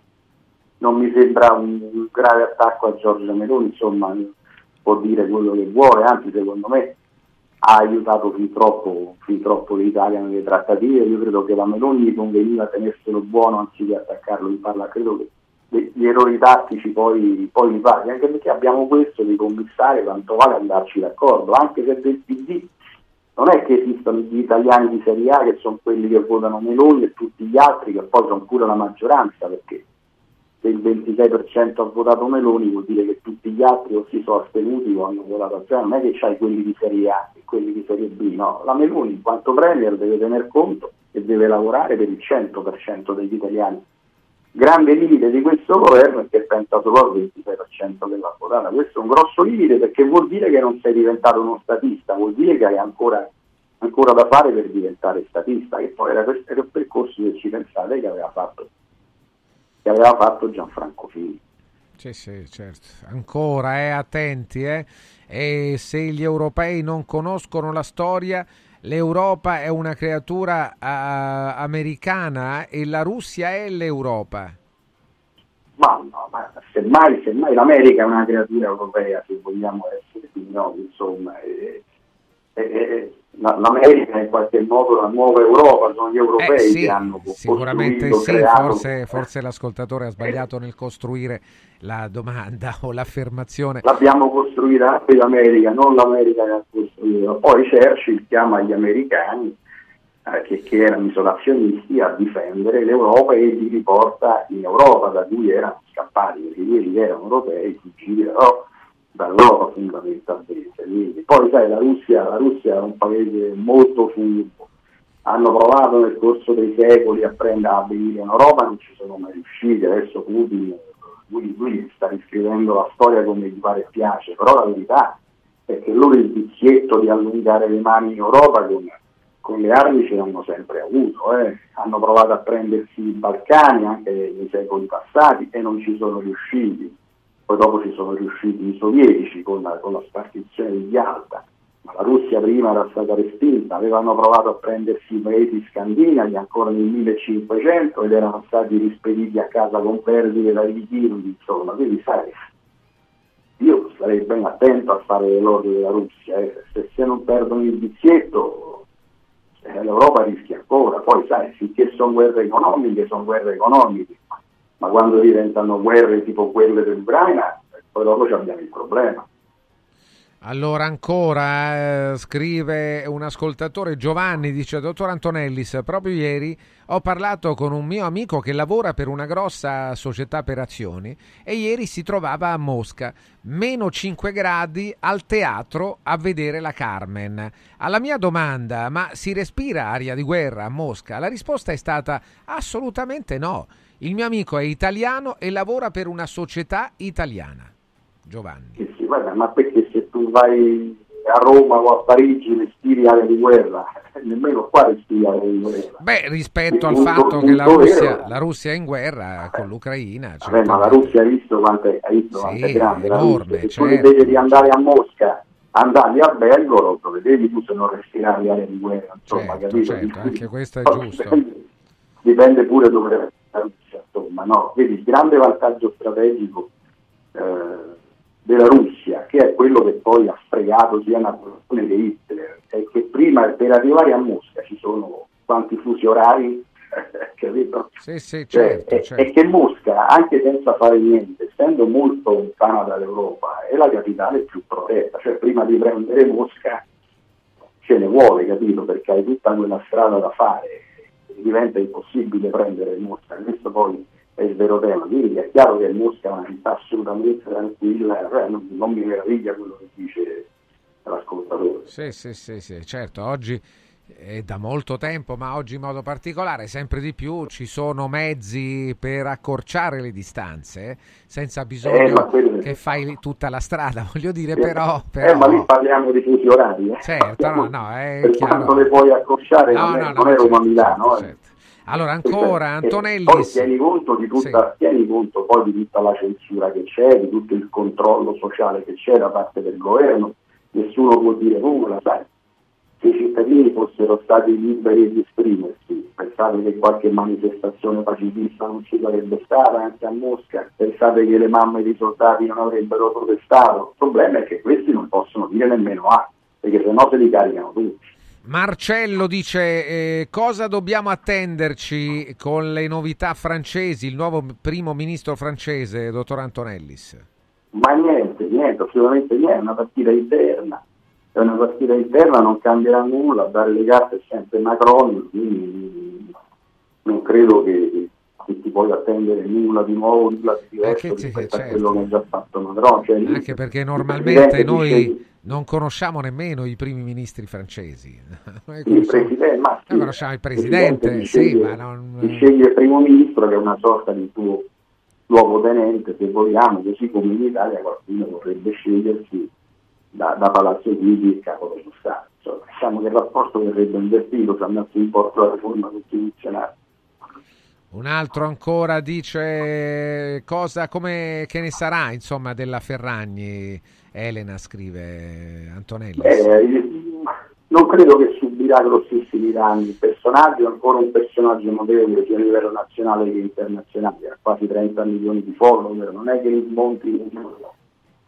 Mi preoccupa di più il comparto, ebbene ha fatto la GCOM finalmente a disciplinare secondo le leggi dell'editoria anche gli influencer. Finalmente ieri ha emesso Sì, dei sì, regolamenti sì, che voglio dire si potevano mettere anche un anno, due anni fa, probabilmente nel caso Ferragni sarebbe esploso. Anche qui secondo me la burocrazia italiana è arrivata in ritardo, è arrivata quando ormai i buoi erano scappati dalla stalla. Se non ci fosse stato il caso Ferragni, dubito che ci fosse stato, che Sì, ci sarebbe sì. stato questo intervento Come regolatorio a pochi giorni di distanza. Come sempre, come sempre, Marco Eh, Antonellis. quello. Grazie Marco, buon lavoro, a domani. Grazie.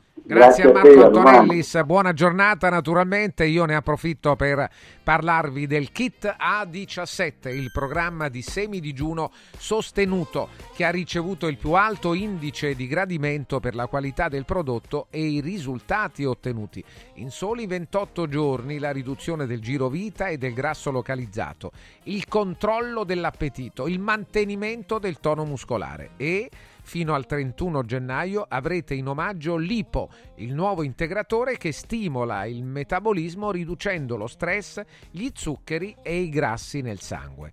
A17 più l'IPO in esclusiva su radioradioshop.it a soli 144 euro. Un valido aiuto per tornare in forma. Vi do anche un numero per qualunque messaggio, sms e whatsapp al 348 59 50 50 222. E adesso vi parlo di un altro prodotto straordinario, è l'olio nuovo extravergine di oliva Sabina DOP, eccellenza agroalimentare del Lazio, garantito e certificato dal consorzio Sabina DOP. È possibile acquistarlo sul sito radioradioshop.it oppure inviando un sms WhatsApp al 348 59 50 222 e riceverlo direttamente a casa. La confezione da 6 bottiglie da 750 ml a 69 euro. La confezione da 2 lattine da 3 litri cada una a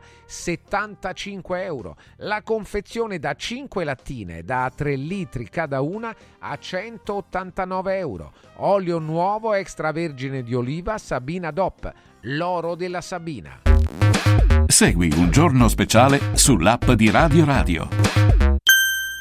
È bello sapere che in qualsiasi momento c'è chi si prende cura di te.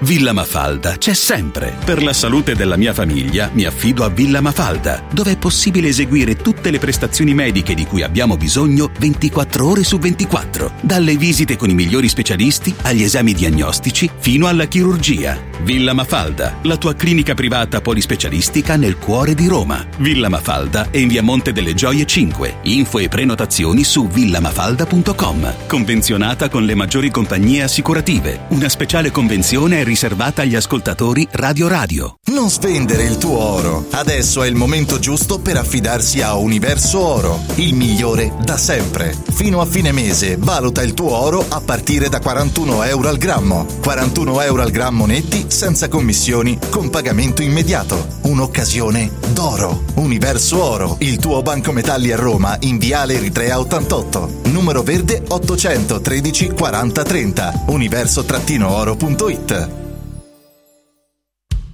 Coraggio e innovazione. Questi gli ingredienti alla base del successo della Quadrifoglio Immobiliare. Una realtà unica per know-how e varietà di proposte che assiste e accompagna il cliente in tutte le fasi della compravendita fino al rogito notarile. Un network di agenzie che copre Roma, Ostia e Viterbo, dove ad accogliervi ci saranno i nostri collaboratori cresciuti e formati dal mondo quadrifoglio. Quadrifoglio Immobiliare, da 30 anni con voi. Una soluzione per tutti. La soluzione fortunata. Riscopri l'importanza e la bellezza di un sorriso sano e splendente. I dentisti di Solo Sorrisi sono a disposizione per la salute e la bellezza della tua bocca. Tecniche avanzate, nessun dolore, tempi rapidi. Solo Sorrisi, gli specialisti del sorriso. Con 5 studi a Roma, a Fiano Romano e ad Avezzano. E ritrovi il sorriso.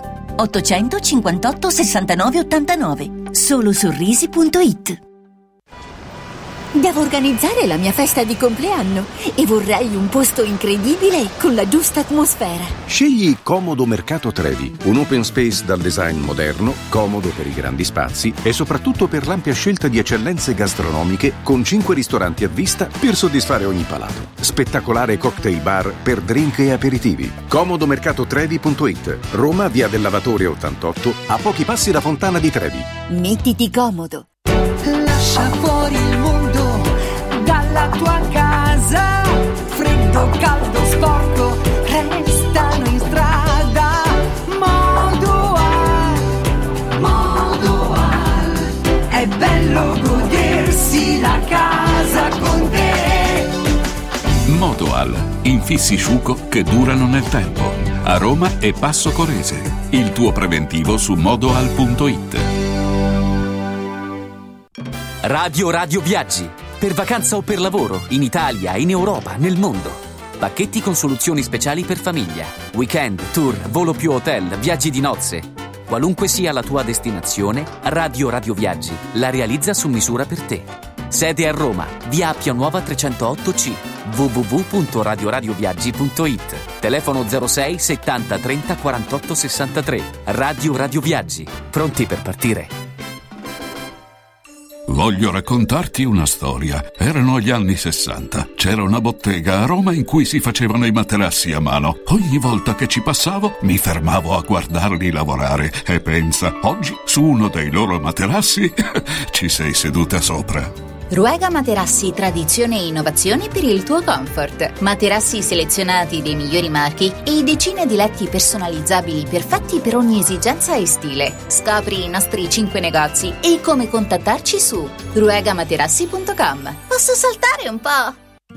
Hai l'assicurazione in scadenza? Chiama Mondopolizza. I migliori prodotti assicurativi al prezzo più basso del mercato grazie agli accordi con le primarie compagnie assicurative. Assicurazioni RCA, casa, infortuni. Per professionisti, soluzioni eccezionali su misura per te. Per ricevere un preventivo chiamalo 06 55 76 903 o direttamente sul sito mondopolizza.it. Mondopolizza, la migliore consulenza assicurativa. Guarda Radio Radio TV sul canale 253 del tuo televisore. Chiama un giorno speciale allo 06 88 33 033.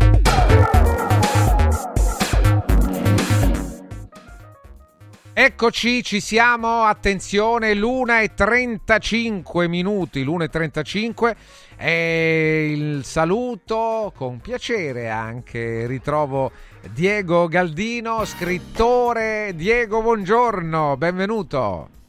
Buongiorno Francesco, buongiorno a tutti i radioascoltatori e grazie per, per questo invito. Eh, ci risentiamo dopo un po'. Eh, Diego è uno scrittore molto singolare, eh, Diego, che ha avuto un eh, successo anche molto rilevante con alcuni suoi romanzi.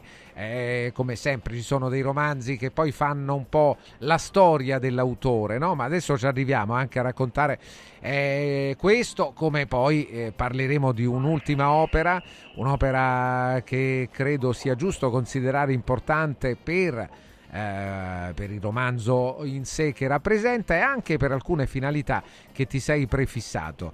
E, ehm, ti presenti brevemente, Diego, dicevo uno scrittore singolare, perché singolare? Spiegacelo tu.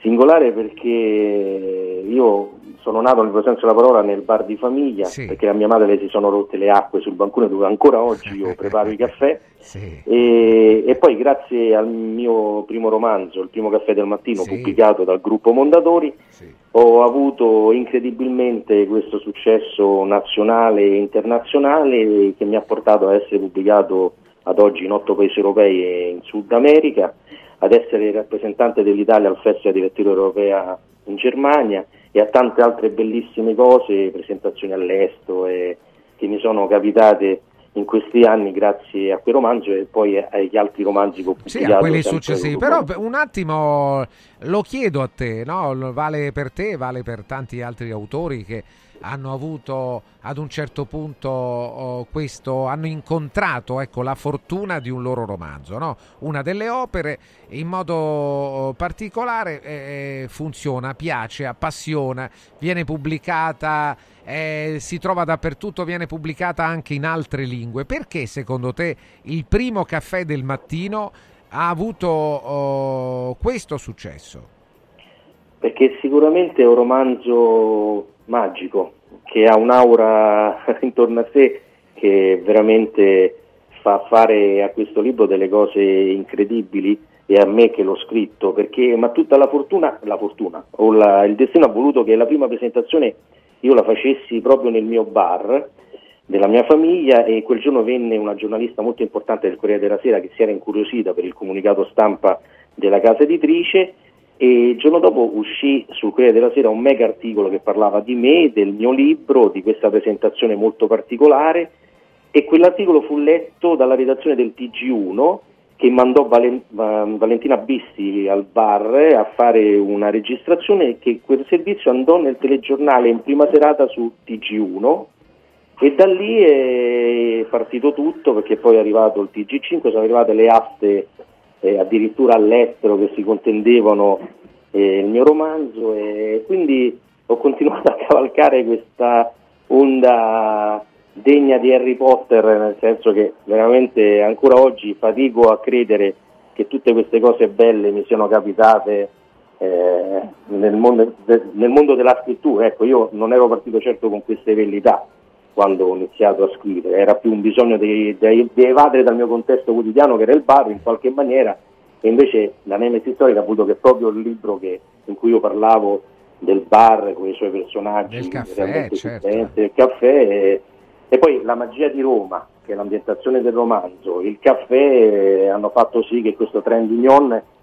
eh, mi portasse ad avere questa fama nazionale e internazionale perché il caffè è la bevanda più bevuta al mondo e Roma è sicuramente la città più sognata e più agognata al mondo e sì, quindi sì, queste sì. due cose hanno contribuito sicuramente a, A quel successo. Tu hai continuato ad alzarti presto la mattina però, giusto? Sempre, Sempre, sempre. certo. Io ancora oggi, ancora oggi mi sveglio molto prima dell'alba per scrivere un'oretta perché è il mio momento solo, che so che nessuno ha bisogno di me in quel momento, delle persone care Giusto, che mi auguro che stiano dormendo e poi vengo al bar che adesso non è più della mia famiglia e, e continuo a preparare il primo caffè del mattino ai miei clienti che io considero quasi dei familiari perché poi alla fine sono sempre gli stessi e, e a vivere questa condizione di barista scrittore tipo Clark Kent e Superman eh, in modo molto naturale insomma, ecco.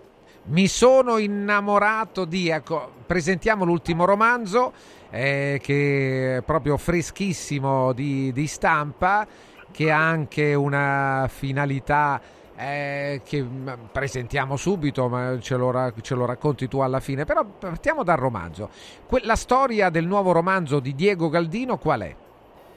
La storia del nuovo romanzo di Diego Galdino eh, parla appunto di uno scrittore di romanzi d'amore famoso in tutto il mondo che però ha una patologia molto particolare, ossia balbetta quando è innamorato.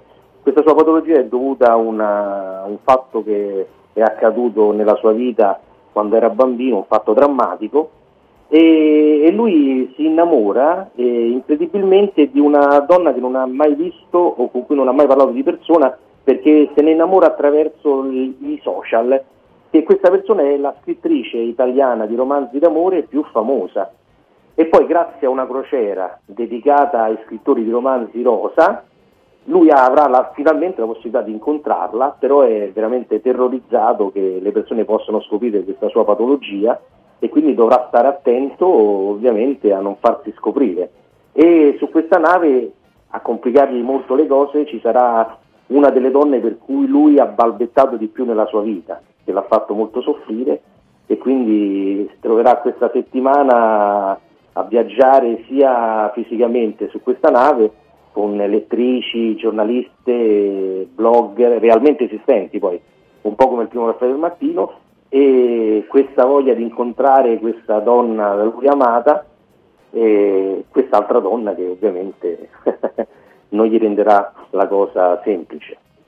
Allora, attenzione, solo eh, le dicevamo delle finalità, eh, la storia di questo, di questo ragazzo che denuncia mi fa pensare anche ad, una, ad un film eh, che è un po' nella testa di tutti noi, eh, in cui eh, Gigi Proietti eh, rispetto alla sua amata eh, ha delle defiance diciamo di, di impeto amoroso eh, quando oh, va a giocare ai cavalli. È una cosa che lei si accorge che appunto c'è qualcosa di strano da quello. Allora eh, che cosa succede eh, Diego? Allora c'è anche l'idea di eh, dei, eh, di un'associazione no? che tu evidentemente Ah, conosci guarda, bene In realtà, in realtà questo romanzo è principalmente importante, come hai detto tu, per questa finalità. Sì. Ossia io ho deciso di devolvere tutti i miei proventi delle vendite di questo libro a un'associazione che si chiama I Sogni di Gio, ha una pagina Facebook e questa associazione si occupa di una bambina che ha bisogno di cure costosissime perché è nata con un grande problema eh, e questo problema si può risolvere solamente passando sei mesi negli Stati Uniti in una clinica specializzata in Florida dove c'è un solo professore al mondo Sì. che può aiutarla a guarire. Sono già due anni che questa bambina con la mamma parte, si trasferisce per sei mesi da sole negli Stati Uniti, combattono questa battaglia in maniera coraggiosissima. Io nel mio piccolo, siccome la mamma è una mia affezionata lettrice da sempre, dal primo caffè del mattino, ho provato, cioè, vorrei provare a dar loro un piccolo aiuto nel mio possibile, eh, ecco appunto con questo romanzo. Quindi io questo romanzo quando mi chiedono perché dovrebbero leggere questo libro, in realtà non mi interessa perché dovrebbero leggere, mi interessa che lo acquistino perché tutti i proventi delle vendite andranno ad aiutare questa, questa bambina che a coronare il suo sogno, che è un sogno di una vita eh, completa, che purtroppo al momento non, non può avere. E quindi tutto qua, quindi eh, Diego, non c'è molto altro Certo, certo, eh, c'è però anche il romanzo e le sue finalità. Diego Galdino eh, ci ha fatto piacere Ah, parlare con lui. eh, Sì. Ovviamente il romanzo, scusami se ti Sì. interrompo, è pubblicato dalla Bertoni Editore che mi ha supportato in questa, in questa mia voglia appunto di, di aiutare queste, queste persone e, e quindi ringrazio pubblicamente la Bertoni Editore e, e tutte le persone che vorranno contribuire insieme a me. Eh, Alla divulgazione di. Esatto. Mi sono innamorato di eh, Diego Galdino l'autore con le finalità di cui abbiamo parlato e con i nostri auguri. Grazie Diego e tanti Grazie a te. Francesco, grazie a tutti i radioascoltatori e a Radio Radio. Grazie Francesco, buona giornata. le mantellate so delle sole ma a Roma so soltanto celle scure una campana suona a tutte l'ore Ma Cristo non c'è sta dentro ste mura. Ma che parlata fa? Ma che parlata fa? Qua dentro ci sta solo infamità. Carcere femminile ci hanno scritto sulla facciata d'un convento vecchio sacchi da bagno al posto de letto mezza bagnata nell'acqua trento secchio le mantellate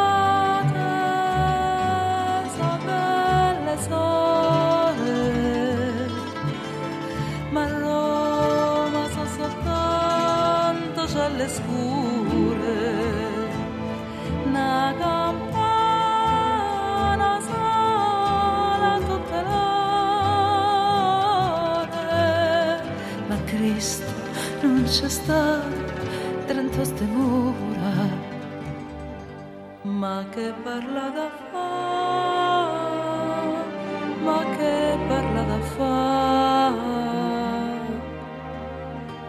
Qua dentro ci sta solo infamità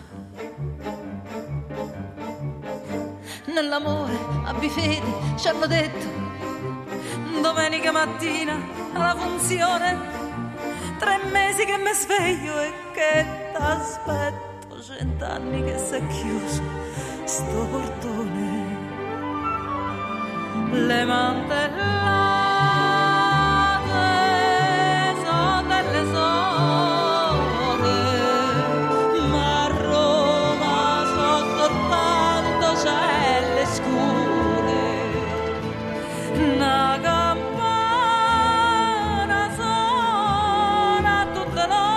le Eccola Elena Bonelli, eh, torna Gabriella Ferri. Elena, buongiorno, benvenuta. Ciao Francesco, bentornata Benvenuta. perché io da Francesco Vergovic a Radio. Radio vengo sempre con Grazie grande piacere. Eh, da molti anni. Grazie. Noi siamo grandi estimatori di Elena Bonelli e delle tue iniziative. Eh, quella che presentiamo oggi ci siamo perché eh, parliamo di domani, da domani a domenica al Teatro Ghione, ci piace in modo particolare e ce la presenti proprio tu. Beh, allora, ehm, innanzitutto la stima è, reciproca, che sai quanto ci tengo a partecipare sempre alla Sì, tua grazie, sì, trasmissione. vero. Per quanto riguarda domani ci sarà questo debutto di questo nuovo spettacolo, una novità assoluta perché è tutto incentrato su di lei, sulla vita di Gabriella Ferri e sulla sua storia di, di canzoni, di teatro, e di amori della sua famiglia, la sua infanzia, insomma è proprio una pièce recitata, no? recitata eh, sono io che interpreto Gabriella Ferri raccontando la sua vita inframmezzata ovviamente da canzoni, quindi non è un racconto, non sono io Elena Bonelli che racconta, sono io che interpreto. Questo mi piace tantissimo perché tu sai che quando si interpreta un personaggio non bisogna mai cadere né nell'imitazione né nell'emulazione perché questi sono personaggi irripetibili, quindi bisogna sempre stare tre passi dietro no? e mai sovrapporsi al personaggio, ma proprio calarsi dentro con amore, con, con affetto, con passione, con grande apprezzamento di quello che sono queste grandi icone dello spettacolo. E quindi ecco, questo è il mio approccio con Gabriella Ferri, di cui ormai da, da più di dieci anni sto studiando la vita, eh, tutte le sue vicende. E poi c'è da ricordare che domani al Teatro Ghione si celebra anche una cosa importante, visto che quest'anno sì, scorre sì. l'anniversario della televisione, no? Sì. Gabriella Ferri con la sua trasmissione dove sta Zazà, dei grandi geni, sì. Falqui, Pingitore e Castellacci, ha inaugurato proprio nel 77 la televisione a colori. Ah. O meglio, per essere più precisi, quando lei ha fatto Dove sta Zazà, no, eh, dice, eh, ma io ho anche, non solo ero protagonista assoluta per la prima volta di un, di un varietà, ma ho anche inaugurato il primo programma registrato a colori della televisione. Dice solo che lo vedevano tutti in bianco e nero perché la televisione a colori non ce l'aveva più nessuno a eh. quell'epoca, no? Quindi ecco, domani si parlerà di tante belle cose e soprattutto si parlerà proprio dell'era Gabriella Ferri, perché questo titolo ha un doppio valore. Era Gabriella Ferri in quanto eh, chi verrà vedrà una scenografia molto particolare, no? perché è come una rievocazione, una celebrazione che si fa nel ventennale della sua scomparsa e quindi la scenografia vuole raccontare proprio questo. Però nello stesso tempo è anche l'era, il periodo meraviglioso in cui lei è vissuta e si è formata artisticamente e ci saranno, sono molto felice perché in scena con me ho niente po' di meno che Pier Francesco Pingitore che sì, è stato veramente sì. il suo creatore, no? colui che l'ha lanciata, ma ho anche Maurizio Mannoni che fa il ruolo eh, del giornalista, quale è, e che interloquisce con me mh, mm, tirandomi fuori eh, come dire, i sentimenti, i racconti della mia vita e quindi avendo di fronte una Gabriella Ferri ma Bonelli eh, diciamo che è eh, l'altro protagonista assoluto della pièce e sta avvenendo molto bene. Sono molto felice perché sai, gli attori quando provano un grande gusto a recitare sì, le cose, sì, allora sì. vuol dire che ci stanno dentro. Sì, sì, poi un insolito cast, quindi con te sul palco Mannoni e soprattutto Pier Francesco Pingitore, credo che sia una, quasi una primizia, eh, Elena. Allora, 12, 13 e 14 gennaio, quindi venerdì, sabato e, e domenica, al Teatro Ghione. E sì, natural... alle 20 e 45 5, sì. sia domani sera che, che sabato, sabato, sera alle 20.45. Invece domenica è alle 5, però vi do una bella per me notizia brutta per chi volesse venire di domenica perché è tutto esaurito e mi pare sulla carta di Ticket One siano rimasti proprio due posti due e ah. quindi aspettatevi alla prenotazione perché anche domani ovviamente è già quasi tutto pieno, ne mancheranno 5 e quindi vi aspetto. Eh, provateci, però provateci, provateci, provateci comunque sì, vale sempre no, la pena. No? c'è ancora posto sabato c'è ancora posto, domenica credo di no, se non appunto pochissimi biglietti rimasti, forse in galleria. Al Teatro Ghione, al Teatro Ghione che è anche un teatro molto bello, dove Bellissimo. stare, dove vedere uno spettacolo importante. Resta ancora Elena che sentiamo ancora qualcosa. Grazie. Questa è vecchia Roma. E tu Roma mia senza nostalgia segui la modernità Fai la progressista, l'universalista, dichi ok, hello, thank you, yeah, yeah. Vecchia Roma, sotto la luna non canti più. Gli stornelli, le serenate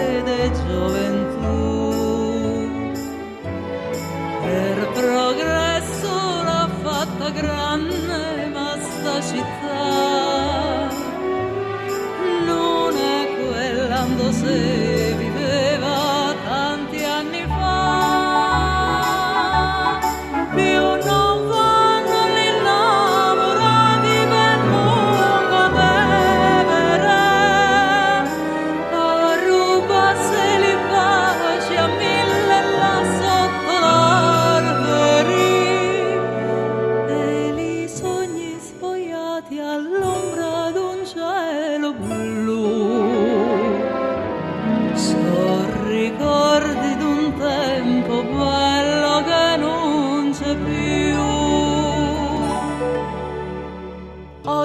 maschiette con le polacchette certo le vedi. Elena, noi siamo tutti con te da domani, da domani sera al Teatro Ghione di Roma. Eh, Ricordando Gabriella Ferri, era Gabriella Ferri con Elena Bonelli. Grazie Elena. Trovate i pochi biglietti rimasti, andate su Ticket One e prendeteli al volo. E fatelo subito. Ciao Elena, Grazie grazie. Grazie mille. Ciao. Mentre a casa sei sta E grazie a tutti, grazie a tutti. Domani ci risentiamo alla stessa ora. Tra poco Radio Radio Lo Sport. La luna non canti più gli stornelli, le serenate de gioventù. Il programma è stato offerto da Prefedil. Dovete costruire una parete? Passate al punto Prefedil. Roma, via Prenestina 956.